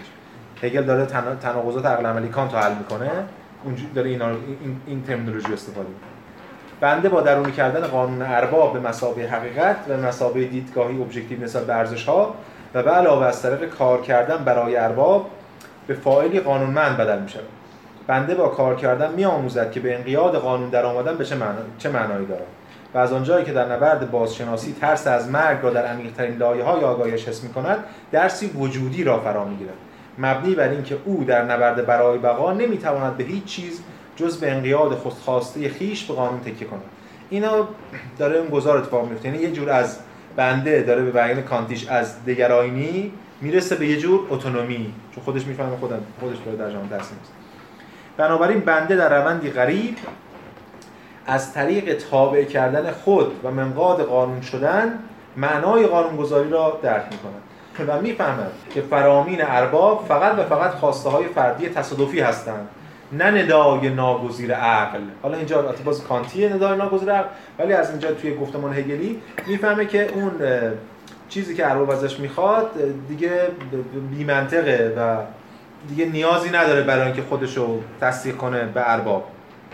قبلا برای زندگی خودش به ارباب احتیاجی نداشت چون دیگه از طریق شی داره زندگیشو می‌گیره نه از طریق اون بخششی که ارباب حاصل کرده و اینو نکشته. الان دیگه می‌بینه هیچ ارتب... هیچ هیچ نیاز دیگه به ارباب نداره چون بازشناسیش هم از طریق اشیا داره می‌گیره.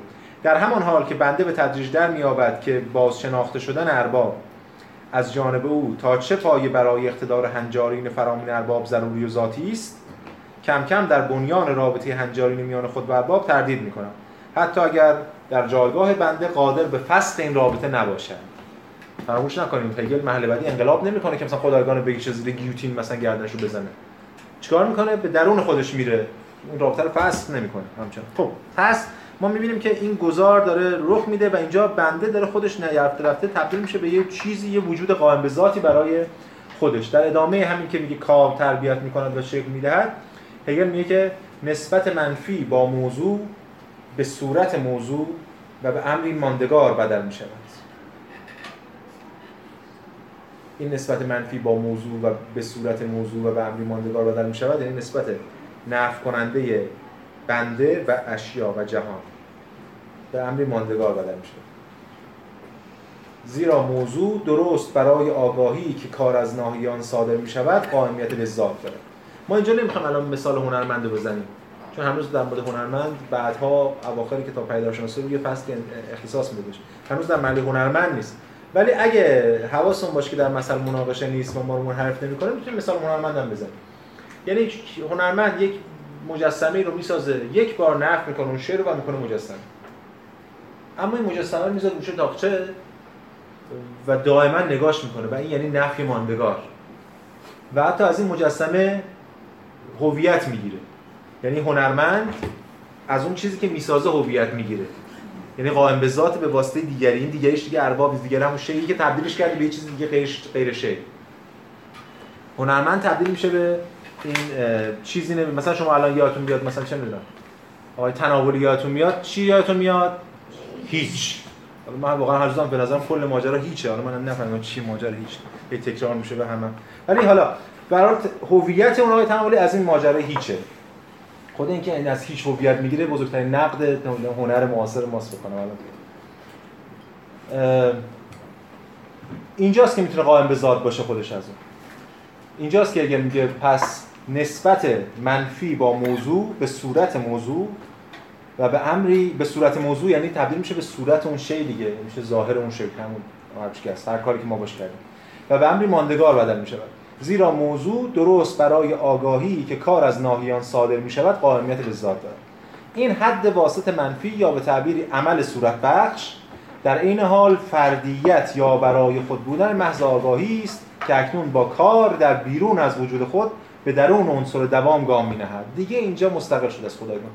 یعنی با کل هر چی من می‌خواست می‌خواست از خدایگان و تو خدایگان بهش نمی‌داده رو از طریق کار بر جهان حاصل می‌کنه. به این ترتیب آگاهی که کار از ناهیان صادر می شود از وجود قائم به ذات به عنوان خیشتن خود شهود کسب می‌کنه پس یعنی خودش رو تصدیق می‌کنه از بطن پس اینجا در بند در انتهای بند 195 ما شاهد این هستیم که این به جهان داره صورت میبخشه. در همون ابتدای بند 196 هگل داره اشاره می‌کنه به اینکه این صورت بخشیدن هم ایجابی هم سلبی. ما هم دیدیم هم ایجابی هم سلبی. یعنی هم داره اون نفع می‌کنه بدن داره خودش رو ایجاب می‌کنه به بیان دیگه. میگه که هگل در همون بند صد آخر بند 196 یعنی آخرین بند این بخش خدایگانی بندگی میگه که اما فعل صورت بخشیدن صرفا به این معنای ایجابی نیست که آگاهی خدمتگزار از طریق آن به عنوان برای خود بودن محض به موجود بدل میشه بله این که میشه. بلکه برخلاف عنصر متحرک اولش یعنی ترس معنای سلبی نیز دارد. زیرا با شکل دادن به شی منفیت مختص آگاهی یا برای خود بودنش به موضوعی برای او بدل می شود که از این طریق صورت برابر نهاده موجود را حل و رفع می‌کنه این هم نکته مهمیه. از طریق ترس از طریق خود ترس هیچ وقت خودآگاهی رخ نمیده.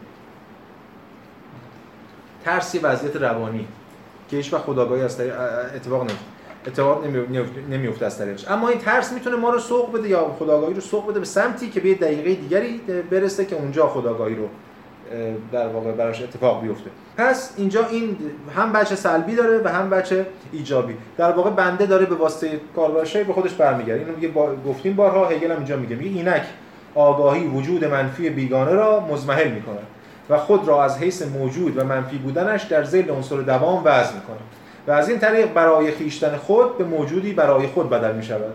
که همین مرحله ای که الان خداگاهی بهش رسیده و تمام هدفش این بوده که به این مرحله برسه. حرف هگل این است که مثل هم مثل همه جای دیگه اولا این سه مرحله یعنی ترس خادمیت و کار اینا هم بستن. یعنی یک رابطه درونی با هم دیگه دارن. حالا میشه حتی یکم یکم افراطی تر مثل مثلا استرن اینا ادعا کرد که اینا اصلا همزمان اتفاق میفتن یعنی تو پیداشانسی البته اینجوری هم هست. یعنی خیلی جاها هگل یه مراحل رو داره جدا جدا میگه اما اینا عملا همزمان اتفاق میفتن یادتون باشه در کانت هم ما همین رو می‌دونیم مثلا کانت در نقد عقل محض اون سه مرحله که تو فاهم اتفاق میافتاد چی بود؟ بازشناسی بازسازی ادراک مثلا یادم. کانت اینا رو جدا جدا می‌گفت برای اینکه بتونه کارکردشون تبیین کنه. اما اینا عملا در یک لحظه اتفاق میفتن یعنی بازسازی و بازشناسی همزمان دارن اتفاق میفتن استرن هم معتقده که اینجا این سه مرحله همزمانن. ببین چی میگه؟ میگه که هگل مخصوصا تاکید می‌کند که تحقق این امر نیازمند حضور توامان این هر سه عنصر ترس خدمت و کار بر جهان در کنار یکدیگر است. چرا که در غیر این صورت هر کدام به تنهایی کارکرد خود را از دست خواهند داد. بعد مثالایی می‌زنه. برای مثال اگر ترس درونی و خاموش باقی بماند اگر سوژه نتواند به میانجه کار مجددا خود را بیابد یا مثلا وقتی که از سوی دیگر کار نیز بدون تجربه ترس تبدیل به تبدیل دوباره سوژه به گرایش خود محور تو خالی را در پی خواهد داشت. به حال اگه اینا بدون هر کدوم از سه مرحله بدون دیگری باشه اینا چیزن اینا ناقصن ناکارآمدن.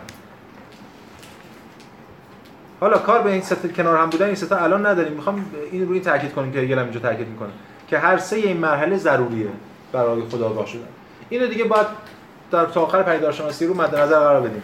یه چیزیه که هگل اینجا بهش اشاره نمی‌کنه بعدا تو آثار دیگه بهش اشاره می‌کنه به اسم مکر عقل cunning of reason. حالا اینجا میشه گفت مکر روح. یه مکری در کاره که خود سوژه ازش خبری نداره.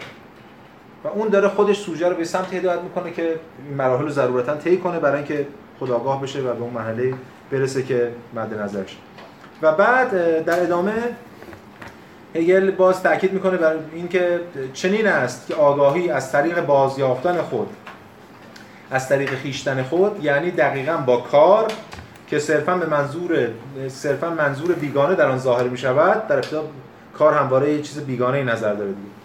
به منظور خاص بدل می شود یعنی به خودش برمیگرده به یه چیز خاصی که مد نظر خودشه به جهت چنین انکاسی عمل این برجهان کار این برجهان و بازگشتش به خود هر دو عنصر متحرک ترس و خدمت در معنای عام و نیز عنصر متحرک شکل دادن و تربیت کردن همون کار و هر دو در آن واحد به نحوی کلی ضروری هست خود هگل پس میگه همون دوتا و همین به خاطر این فرآیند ضروری هست. بدون انضباط حاصل از خدمت و اطاعت ترس امری سوری باقی میمونه و به واقعیت آگاه وجود متعین تسری نمییابد بدون فعل شکل دادن و تربیت کردن ترس درونی و گنگ باقی میماند و آگاهی برای خیشتن خود نمی شود پس همون که میگه کار آزاد می‌کند این شکل دادن این, این رابطه درونی و ذاتی دارن با هم دیگه اینا بدون اینا اون آزادی حاصل نمی شود الان داره آزادی حاصل میشه. برای اولین بار برای بنده. اما اولا این آزادی پس اون آزادی نیست که ما دنبالش بودیم. مثلا اون آزادی آزادی نبود. وهم بود. چنانکه خواهیم دید به زودی این آزادی هم وهمه. این تو مسیر اتفاق می تو مسیر روشن میشه دیگه توی مسیر دیالکتیک. پس فعلا این آزادی اون آزادی قبلی نیست. آزادی قبلی توهم. یه نکته دیگه هم که اینجا هست و خیلی از منتقدین هگل بهش اشاره کردن هفته بعد باش سر کار داریم این است که این آزادی آزادی بردهواره. یعنی آزادی که برده درش پیروزه و خود این رو به مسابق نقطه ضعف برای هگل لحاظ کرده. این باید در مورد صحبت کنیم. بستگی شما از چه منظر نگاه کنید. اگر از منظر برده نگاه کنید این دیگه این برده بار بودن آزادی نقطه ضعف نیست. میشه گفتمان مارکس. اگر از منظر ارباب نگاه کنید مثل گفتمان نیچه‌ای این اخلاق بردگانه. کل هگل اخلاق بردگانه. بله اونم این منظری ولی فعلا اون چیزی که روشن برای ما این است که تاریخ رو بنده داره می‌سازه نه ارباب. و تاریخ هگل روایت مغلوبانه روایت ترس خوردگانه که البته با رفع این ترس و رفع تمام اون انصدادهاشون قراره به آزادی برسن. پس این آزادی یه آزادی که و از همه مهمتر اینه که با اون آزادی که یک آزادی انقلابی بیواسطه هم متفاوته. چون این مسیر بسیار طولانی قرار طی کنه تا برسه به اون آزادی. و هگل اینجوری بند 196 رو تمام می‌کنه میگه که اگر آگاهی ترس مطلق را از سر نگذرنده باشد بل فقط به میزان ناقصی دچار استراب شده باشد خیلی دلالت اگزیستانسیالیستی داره این حرف دیگه. و ترس مطلق رو از سر بگذرانه. بلکه فقط به میزان ناقصی دچار استراب شده باشد ذات منفی برای او خارجی باقی میماند و جوهرش به شکل تمام ایار بدان آغشته نمی‌شود. اما چون همه دستاوردهای آگاهی طبیعیش دچار تزلزل و تردید نشدن آگاهی هنوز به صورت در خود به وجود متعین تعلق دارد. منظور خاص آگاهی بنده همانا خودسری است یعنی آزادی که کماکان در داخل مرزهای بندگی محصور مانده است. این دوباره همون جمله رو میگه که چند بنده قبل گفته بود. آزادی درونی. فقط الان فلاش بک زد از گفتمان بنده یعنی داستان بنده رو روایت کرد رسید به همینجا.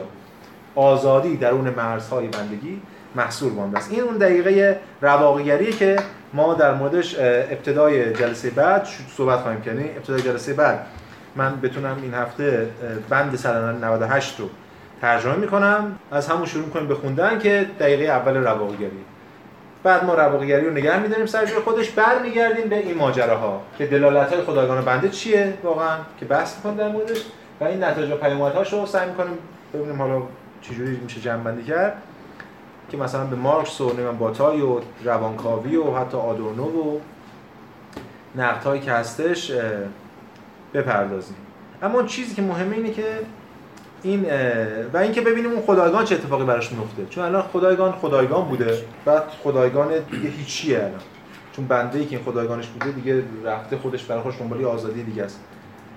مثل مثل مدیری که چه می‌دونم از فرط قدرت هی کارمنداش اخراج می‌کنه. بعد همه رو اخراج می‌کنه. دیگه مدیر کیه؟ پادشاه هیچیه به قول کینگ ناتینگ که آهنگی هم داره یعنی این تبدیل میشه به هیچی. این اما هنرمون رو بتونیم هفته بعد ردیابی کنیم. خدایگان چه اتفاقی براش میفته؟ خدایگان وقتی با خودش به آشتی می‌رسه در واقع به هیچی می‌رسه. حالا آشتی. با خودش به نوعی به صورت در واقع ببینید این تصویرش رو در دیگری مگه نمیجوز ببینید تصویری که کلا دارین الان در واقع اینجا در بحث میشه اینا خود در واقع یک چارچوب اومانیستی بله بله بله بی ترجیح. بله خب. یک اشتباهاتی میندازه. یعنی در واقع همه ما تصویری که در واقع تصویر داریم. از خدایگان یک تصویر مفهوم تصویر مثل واضح یک فردی یک شخصی در طول نه نه این تصویر بازسازی شده است. بله. نه اون تصویر بازسازی شده است. اتفاقا هم دلالت های الهیاتی قضیه باید بله دیگه. هفته بعد هفته بعد ما همین کارو می‌خوایم بکنیم. یعنی می‌خوایم ردیابی کنیم ببینیم خدایگانه کجا میره. چون خدایگانه بعدش دیگه خبری ازش نیست. خواهیم دید. حالا خواهیم دید که من منم نظرم میگم دیگه. که این خدایگانه گم میشه به عروج می‌رسه یا بنده میشه و در کنار بنده ادامه میده تاریخ. اینو باید ببینیم در موردش هفته بعد کم صحبت می‌کنیم. من تا از عهد عتیق و اینا من فکت میارم برای اینکه این پیوند رو برقرار بکنم. بسیار خوب. خسته نباشید. تا جلسه بعد سوالا جواب بفرمایید استاد با این تفسیر که الان بود اینه که ما برای اینکه به آزادی برسیم از نوع بندگیش لزوما باید شکست بخوریم لزوما آره. باید در یک افق پایین قرار بگیریم تصدیق بکنیم.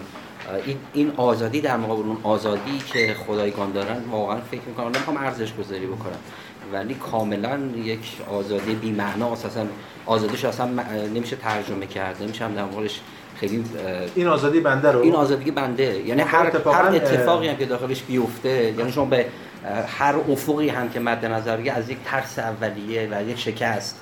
که لزوم داشته و ضرورت براش باید باشه. و همیشه هم باید خدایگان باشه. اون خدایگان در طول تاریخ با, با این اوصاف اصلا هست نمی‌تونه باشه چون باید بندگانی باشند. و اون آزادی با خدایگان به نظرم داره ارزشه. نه این آزادی که بنده شروع می‌کنه. حالا به هر افقی هم برسه. خب حالا من سوال شما جواب بدم سریع. دو تا وجه داریم. وجه اول. خدایگان آزاد میشه ولی به مرور می‌فهمیم که آزادیش وهمه. یعنی انقدر آزاد میشه که از خودش هم آزاد میشه. یعنی از هر امکانی که داشت آزاد میشه. این آزادی صرفا سلبیه. ببینید حرف هگل حالا ما الان واردش نمیشیم. باز تو پیداشناسی روح بخشایی هست. ما ببینید در بخش روح می‌پردازیم مفصل. چون این هگل طرفدار آزادی سلبی نیست. آزادی سلبی یعنی هم آزادی که لیبرالیسم آزادی که ما میگیم. یعنی آزادم من که هر کاری بخوام بکنم. هگل و کانت ما می‌دونیم که مخالف این آزادی هست. چون این اصلا آزادی نیست توهم بردگی و فلان. دلایل متافیزیکی هم براشون هگل طرفدار آزادی ایجابی. خدایگان دنبال آزادی سلبیه به این معناست که من دیگه هیچ کاری نکنم. یعنی من آزاد باشم حتی از کار کردن در جهان آزاد باشم از فلان و به این آزادی به سطح از آزادی برسم. هگل می‌خواد بگه اون سطح از آزادی اصلا آزادی نیست. یعنی خدایگان چیزی نیست که ما بخوایم به قفته بخوریم بهش. خدایگان دچار یه وهمه. یه وهمه که توهم آزادی داره و عملا ما می‌بینیم آزادی یعنی عمل ایجابی در جهان کردن نه آزادی سلبی که چیزی مانع از تحقق میل من نشه این یه نکته. نکته دوم این که خدایگان ضروریه. به این معنا نیستش که خدایگان همواره ضروری. خدایگان یه مرحله ضروری در تاریخه. مثل هر مرحله که میگه این به این معنی نیست که همواره ضروریه بلکه این معنی است که این ضرورت داشته و این از این ضرورت گذشته. یعنی حتی هگل خودش این جمله خدا مرده است که ما به نیچه نسبت میدیم. اولین بار هگل تو پیداشناسی روح به کارش می‌بره دیگه تو بخش دین. یعنی به این بحث می‌کنه در مورد اینکه اون خدا که ضرورت داشته چگونه دقیقه دقیقه بعدی دیگه ضرورت نداره به این معنا مرده است مثلا. پس وقتی ما میگیم ضرورت داره این ضرورت به معنای تاریخی دیالکتیک یعنی یه دقیقه ضروری بوده و رفع شده گذشته به معنی که همواره منظورم که همواره این رابطه رو قرار باز تولید کنیم. بحث اینه ما یک جای ما رسیدیم دو تا خداگاهی یعنی مثل خداگاهی برای اینکه بتونه خودش رو بازشناسی و تصدیق نیاز به تصدیق داشت. و غیر از این سراغ یک ابژه خداگاهی دیگه گشت. اصلا ما تمام دعوا از اینجا شروع شد دیگه که ابژه بله. نمی‌تونست این کارو بکنه. بله. حالا ما رفتیم سراغ خداگاهی دیگه. اون خداگاهی تونست این کار بر ما بکنه. تصدیق کرد. بازشناسی کرد. بعد برگشتیم به همون خداگاهی که این کارو کرد. بله. با عنصر کار. با عنصر کار. می‌خوام ببینم این عنصر کار رو نمی‌تونستیم از ابتدا نه. چون ترس نداشتیم چون نمی‌دونستیم. ببینید مسئله در مورد همینه دیگه. شما هم مثلا این نگاه مثلا به من چی بگیم؟ به اینکه ما آیا این کار رو نمی‌تونستیم از خود سال 57 انجام بدیم؟ نه نمی‌تونستیم. چون باید این مسیر طی بشه تا شما مواجه بشین با این قضیه که این کارو بعد از اون انجام بدید این تضررات تاریخی اینه. یعنی شما به, به تمامی باید مواجه بشین با امکانات و وضعیت خودتون. این امکانات مثلا انتزاعی نیستش که ما میگیم خب الان که ما فهمیدیم این کار آزاد می‌کنه خب از همون موقع نه نه. تا وقتی که این مواجه نشه نه از خود اگر خوندیم تا وقتی که مواجه نشه با اون ترس به اون دهشت به مرحله بعد و مرحله بعد نمی‌تونه بفهمه این کارش واجد این قابلیت هست. اصلا کار ممکن نمی‌شد تمام. دیگه لوپ کردم. شما بفهمید که چند بار. آیا صحبت از آزادی با ضرورت که میگه میگه ممکن شدن خب یه بحث دیگه است واقعا. یه بحث خیلی مفصلی هم هست البته. اینکه تناقض بین ضرورت و آزادی چجوری در هگل ممکن میشه؟ من که معتقدم میشه بله چون که ولی نه اون آزادی که بعد میشه آزادی. چون هگل هم میگه در درس گفتاری فلسفه تاریخش هم صراحتا میگه که قاید تاریخ آزادی است. یعنی این ضرورت به سمت آزادی میره. اما این چه جور آزادی؟ این یه بحث مفصل میطلبه یعنی ما باید از امکاناتی که اسپینوزا و کانت به ما دادن بیایم با دیالکتیک هگل اینو توجیه کنیم. اگه یادتون باشه در اسپینوزا ما به آزادی می‌رسیم دیگه. آخرش فصل 5 بخش 5 کتاب اخلاق آزادی بود. اون آزادی شد آگاهیه ولی آزادی بود دیگه. آزادی در این پذیرش جبر مطلق. در هگل هم ما همین کارو می‌کنیم ولی دیالکتیک هگل می‌تونه سری انسدادهای اسپینوزایی رو رفع کنه چون آزادی و حرکت رو حتی نسبت میده به کل جهان به جوهر نسبت میده. این یه بحث بسیار جدیه. من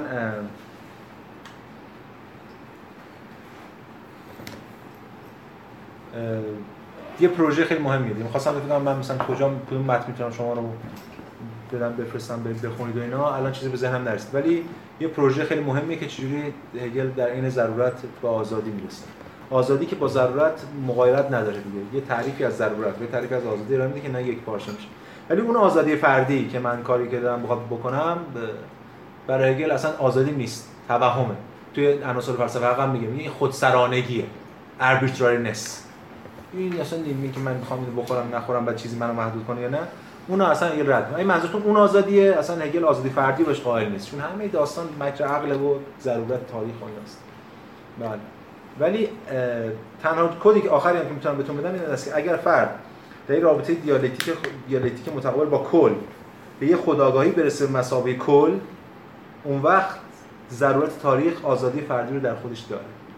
این کدش این استاد البته توی درس گفتار منطق تو مقدمه این قضیه رو مثلا در توی چارت آنتونومی رسیدا کانتی تو تفسیر بله، بله. بله بله. اونجا هم در موردش حرف می‌زنه. با کانت بله بله. با رفع کانت میره به آزادی بله هگل چند جای مختلف از این سعی می‌کنه از چند منظر صحبت کنه. خب شما اون پشت که در واقع- یه جای دیگه هم توی تاریخ اندیشه این عناصر دیالکتیک خدایگان و بنده هم دیده میشه. اونم ایشون شما مکرر ارجاع دادیم به مارکس. توی اون چارچوب تحلیلی وبر توی اخلاق پروتستان یعنی اونجا هم, کار داریم هم ترس داریم و هم این دو تا قطب مثلا خدایگان و بندگیه منتها توی چارچوب یه خورده تئولوژیک اه، چون حالا دوستمون هم راجع به این صحبت کردن که باید دلالت های در سطح دلالت های تئولوژیک بست بشه من.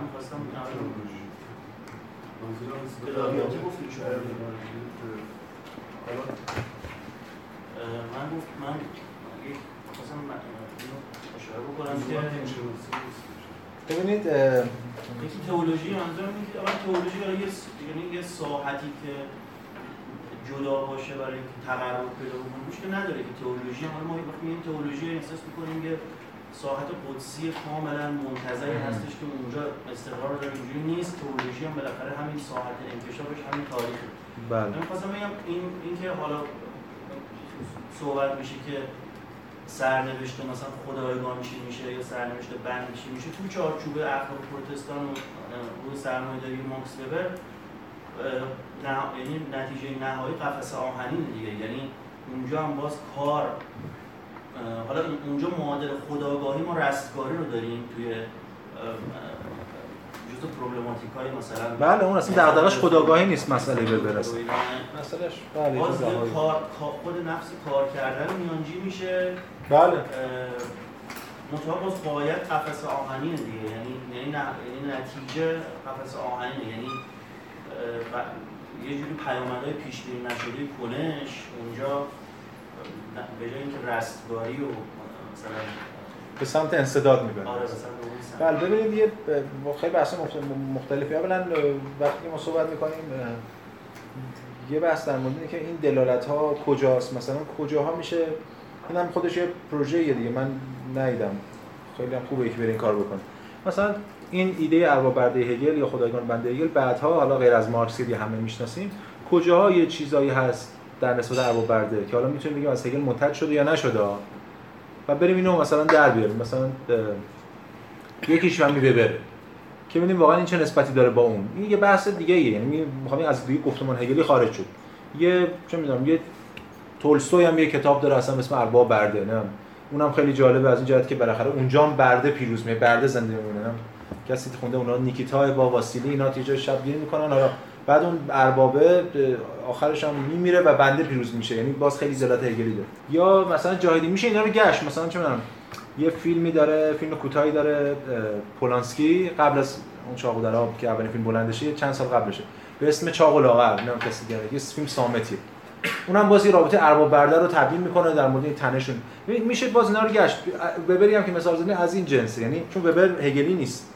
به یه معنا هگل هگل دور می‌زنه کانتیه اه، میشه نشون داد که این ارباب برده هایی که این روابطی که بازسازی حالا من همین الان گفتم باز میشه اینو توی حتی میشه توی این فتیشیسم امروز هم در مورد صحبت که رابطه ارباب برده چجوری بازسازی شده اه، اینا چه نسبتی با خدا خدایگان بنده یا ارباب برده هگل داره؟ این یه بحثه. یه بحث دیگه در خود هگل. یعنی ایشون هم که برمیگرده میگه تئولوژی یا الهی وجه الهیاتی داره از اون منظره. در خود هگل این چه دلالتایی داره؟ ما هفته بعد به این می‌پردازیم. یعنی هفته بعد من این این جلسه خیلی در مورد ارباب برده خیلی مارکسی نگاه کردم. خیلی سا- ساختار مثلا اجتماعی سیاسی بهش بخشیدم. بخشیدم که دست من نیست گفتمانی که وجود داره اینه دیگه. و از طرف دیگه هفته بعد یه مقدار الهیاتی تر بازخوانی خواهیم کرد. میگم از عهد عتیق هم فکت میارم و چیزایی که اونجا از اون موضع دفاع می‌کنم. این مهم اینه که ما بدونیم داریم کجا صحبت می‌کنیم. توی هگل می‌خوایم حرف بزنیم. من من معتقدم توی هگل این خیلی دلالت الهیاتی بیشتر داره تا دلالت روانشناختی و نمی‌دونم سیاسی اجتماعی. اینجا. ولی بیرون هگل می‌تونه دلالت‌های مختلفی در همه زمینه‌ها داشته باشه. خیلی مهمه. ما اولا از یه طرف از هگل حراست کنیم در مقابل این دلالت‌ها و هگل رو فرو نکنیم به هیچ کدوم از اینا. از طرف دیگه از این من نیفتیم. در رو باز بگذاریم برای هر دلالتی. در رو باز بزنیم برای هر تفسیری از هگل. این دو طرفش دیگه. این چیزی که به ذهن من می‌رسه. خب اه، بفرمایید اه، توی این بخش خدایگان و بنده. من اولش می‌خواستم این فکر کردم که بپرسم که آیا این یه متافیزیک جنگ هم خودش داره؟ یعنی بله داره. بله. بعد به این فکر کردم که حت- یعنی دستتم یه قرائت از خدایگان و بنده خیلی در راستای توجیه رنج و سافرینگ و اینا بعد دوباره شما مکرر گفتیم که هگل تاریخ مغلوبان رو روایت می‌کنه. من اینجا بنیامین اومد تو ذهنم. اصلا هگل نمیومد تو ذهن هر چی حساب می‌کردم من باز همین رو گفتم که ذهنیت رو عوض شه دیگه. شما میگه تا... نقد بنیامین یا نگاه بنیامینی به هگل اینه که هگل تاریخ فاتحان رو روایت کرده. چرا؟ چون که در واقع تاریخ فاتحان یعنی تاریخ شاهان. ما تاریخمون معمولا تاریخ شاهانه دیگه. کسی نمیره تاریخمون مثلا مغلوبان یا مثلا شکست خوردگان روایت کنه حرف بنیامین هم همینه دیگه. تاریخ تاریخ فاتحانه و ما باید بریم یک ضد تاریخی ایجاد کنیم تاریخ شکست خوردگان. من می‌خواستم اینو بشکنم رو که تو خود پیدایشناسی نه فقط اینجا خیلی جاهای دیگه. هگل وقتی تاریخ رو روایت می‌کنه حتی اگه به ظاهر تاریخ فاتحان باشه وقتی که سراغ انسدادها و تناقضات درونیش میشه میره در واقع داره از بطن اون تاریخ شکست خوردگان رو و فروپاشی این فاتحان رو روایت می‌کنه. می‌خواستم اینو بگم که این خیلی ایده بنیامینیه به این معنی. یعنی بعد قرائت من خیلی قرائت معطوف به این بوده که اصلا اصطلاح تاریخ فاتحان تاریخ مغلوب مال بنیامین ایناست مال اصلا مال هگل نیست. ولی ما از اون گفتمان استفاده کردیم برای اینکه اینو بشکنیم. هدف منم همین بود. یه جای دیگه هم گفت دوست دیگه هم گفتیم که حتما باید با یه چیزی مثلا نمیشه گفتش که اگر فلان زمان نمیشه قبلا مثلا با فلان چیز مواجه میشه باید حتما اتفاق بیفته اینم تو خودش یه دلالتی برای توجیه رنج داره چون مثلا چون ما بله، مثلا بله. بیاریمش بشونیمش توی کانتکست تاریخی مواجه مثلا قافل بودن از این سری تناقضاتی که چیز نیست کدوم کدوم نفوس بالاخره زیر دست و پا میشن دیگه بله. بله. اینم میگم این اینجور فهم ببین. هگل هم آغاز توجیه. جاستیفای کردن رنج و اینا نیست من الان یه چیزی بهتون بگم که جواب. بنیامین هم که خیلی در سرد رستگار کردن که بیشتر رنج رو توجیه می‌کنه با علت یهودی. این نام می‌نویسه میگه که اصلا خبری نیست کسی رنجی که اثر گذرونده شده اثر گذرونده شده این رنج دیگه نمیشه برگردن یعنی حتی اگر اندازه بنیامین هم کسی رادیکال بشه توی در کرده به رستگار کردن رنج گذشته و اینا باز میشه مثلا یه مقداری هم نسبت داد این جاستیفای کردن رنج. به خودش. ببینید یه نکته من خدمتتون بگم. دو تا چیز بین دو تا چیز باید تمایز بذاریم. یکی توجیه در مقام این که فلان رنج ضرورته که برای هگل این هست. هگل میگه تاریخ رنج زایمان روحه. روح داره ظاهرا ما تاریخ در حد خداگاه اینا میگیم. اینا که خیلی چیزای منظرهای خیلی فردی و جزئیه. ما بعدا خواهیم دید که این کل ماجرای روحی که داره پیش میره پوست میندازه و زایمان می‌کنه پیش میره. یه موقع است شما می‌خوای از رنج فضیلت بسازی. این دوتا با هم فرق داره. یعنی من میگم اون رنجی که من کشیدم مثلا در مواجهه با اون بیماری و الان تونستم از دلم بیام بیرون یا اون رنجی که نمی‌دونم بهش خشونت انقلابی بهش میگن یا هر چیز شبیه این که من رنج کشیدم ولی از اون اومدم بیرون اون رنج ضرورت وضعیت فعلی من بوده مثلا. این یه بحثه. یه بحث دیگه است. من برم اون رنج نوستالژیک کنم. و آرمانیش کنم و ازش فضیلت و بگم خود اون رنج این اگزیستانسیالیستیه. هگل ضد اینه قطعا. ولی اینکه اون رنج ضرورت این دو تا چیز مختلفه دو تا چیز متفاوته. اولا ثانیا اینکه بله هگل هم نسبت به رنج نسبت به جنگ و اینجور چیزا اون نگاهی که در واقع غالبه رو نداره.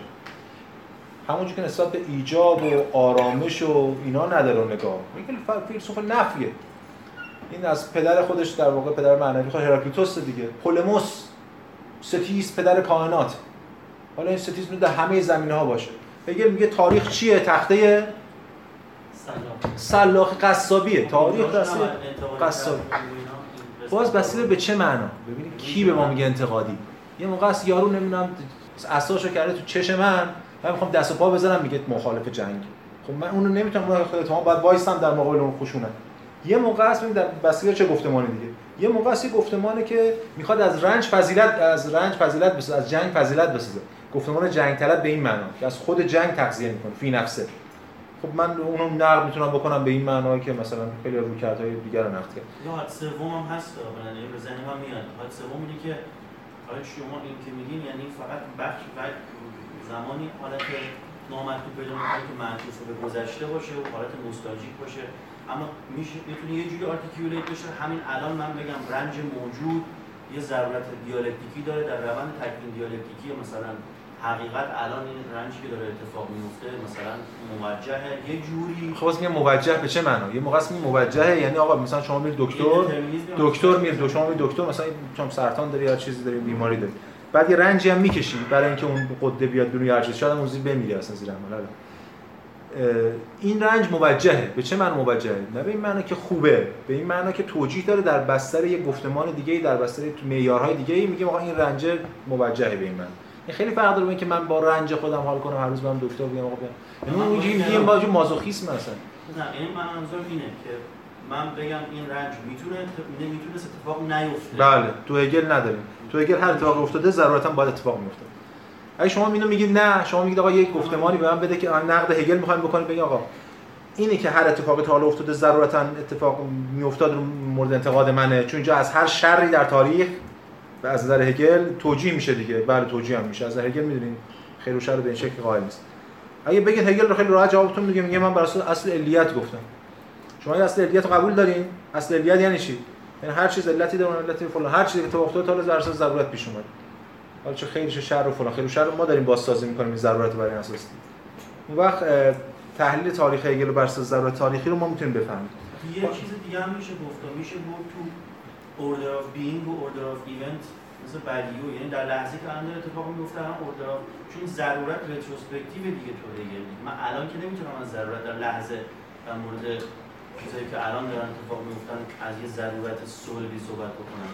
الان الان در لحظه که تاریخ داره پیش میره من اوردر اف ایونت هم ولی بله. بعدش در... نه این تمایز رو منم قائلم. ما یعنی به بیان دیگه ای ببینید. یه موقع شما در مورد این ضرورت صحبت می‌کنید همین دیگه مثلا مثلا در مورد جبرگرایی که بحث میشه.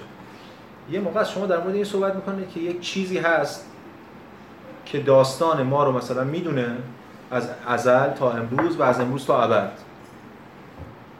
یه موقع است نه این به این معنا نیست. که این به این معنا به معنا است که تعین علی تا حالا پیش رفته و همین الان من در آستانه لحظه آینده هم اکنون و برای من آینده چیزی جز امکان نیست. ببین همین لحظه برای من آینده چیزی جز امکان نیست که بعدا محقق میشه. این تمایز اینه دیگه. یه موقع شما یه چیز رو میذارون وسط یک چیز مطلق یه دانای کلی که کل مسیر رو از ازل تا ابد می‌دونه. وقت آینده برای من دیگه امکان نیست. هر امکانی برای من میشه جهل اون موقع. چون اون می‌دونه دیگه. من حالا باید بفهمم اون چی در اسپینوزایی میشه دیگه بله. ولی برای هگل اینجوری نیست دیگه. اتفاقا بحث ضرورت آزادی هم از این. یعنی من اگه در خود آستانه در خود لحظه اکنون بیستم آینده امکان آینده برای من سرشار از امکان ولی اون لحظه که محقق میشه ضروری بوده محقق تحققش اینه دیگه. همین تمایزی که شما گفتیم چیز شبیه میشه. ولی باز خیلی از این بحثا که ما الان کردیم توی پیدارشناسی تکرار میشه. در موردش صحبت میشه. ولی به یه شکلای دیگه یعنی به یه شکل سر جای خودش باید در مورد صحبت کنیم ببینیم هگل چه امکاناتی به ما میده. برای تبیین ماجرا. خب شما سوال آخر رو بپرسید وقتی که بنده توی اون موقعیت قرار می‌گیره و اون شکست رو می‌خوره و حالا اتفاقای بعدی میفته یه جا شما گفتید که نسبت بنده با اون خدایگاه متوجه میشه انگار یه نسبت دوگانه است. یعنی یه دونه همون اربابه است یه دونه اون خدایه میشه مرگ. یه چیز خیلی نفی مطلق کامل. من اینجوری نگفتم. گفتم این جمله که هگل اینجا میگه این دو تا بچه در خودش داره و ابهامه خب. بعد میشه اینطوری گفتش که توی این مسیر بنده متوجه میشه که ارباب اصلی همون مرگ است. وقتی که بنده وارد قسمت روابیگری میشه. اونجا داره متوجه میشه که ارباب اصلی اونه. و بعد در نهایت توی مرحله اون آگاهی ناشاد قرار بره خدمت اون رو کنه خادم اون بشه. میشه اینجوری خوندش ببینید باید باز دلالت رو ببینید دیگه. ببینید ما یه خدای مرگ هم داریم به که خدای خیلی قوی هم هست. یا خود مرگ به مسابقه قوی ترین خدا مثلا. یا اینکه خود رابطه من با خدایگان به خاطر ترس از مرگ من بوده پس اون میشه برای من خدای مرگ. اینا هر کدوم بحث های مختلفی داره. یه بحثی که می‌کنم ما حتی وارد این بحث نخواهیم شد ولی من یه جایی در موردش چیزی خونده بودم. این است که می‌شود این بحث روشون هنوز مرحله بعدی رواقیه رواقیگری یونانی هم هست. یعنی ما می‌خوایم در مورد خدایگان در اینجا صحبت کنیم. حتی یه جایی توی ترجمه همین دیالکتیک روشنگری همین بخش که آدم رو داره در از مورد در مورد اودیسوس صحبت می‌کنه. آقای خدایگان میاره آقای فراتور توی کروشن می‌ذاره خدایان. خب البته اون بخاطر اینکه اودیسوس بوده اینو داره میگه دیگه. منظورم اینه این است این بحث خدایگان و بنده اگه ما بخوایم بررسی کنیم رابطه تئولوژیکشو نباید بیایم گرفتار این گفتمان مسیحی بشیم و یهودی یا ابراهیمی هر چی است. بلکه این گفتمان یونانیه کاملا. تو یونان هم خدایگان خدای خدای مرگ داریم جایگاه داره میشه در موردش بحث مثل خدای من اینو نباید به قاطی کرد. این یه بحثه پس میشه اینو بحث داشتیم اما یه چیز دیگه که بخوایم به خود مرگ رو امروز بیایم برجسته کنیم و بیایم خود کل ماجرا با خود مرگ, مرگ بازخوانی کنیم تو هگل که نیست. خیلی اگزیستانسیالیستی میشه دیگه.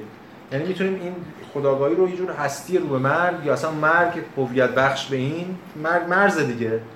مرگ مرز زندگی. دیگه اون مرزی که هویت میبخشه به داخل به خود زندگی و حیات. اونم میشه اونم یه راهیه دیگه. ولی هگل تو هگل نیست ولی میشه این کارم کرد چون که بعضی کردن این کارو. این جواب من شد خب سوالی کسی نداره سوال آخر؟ بسیار خسته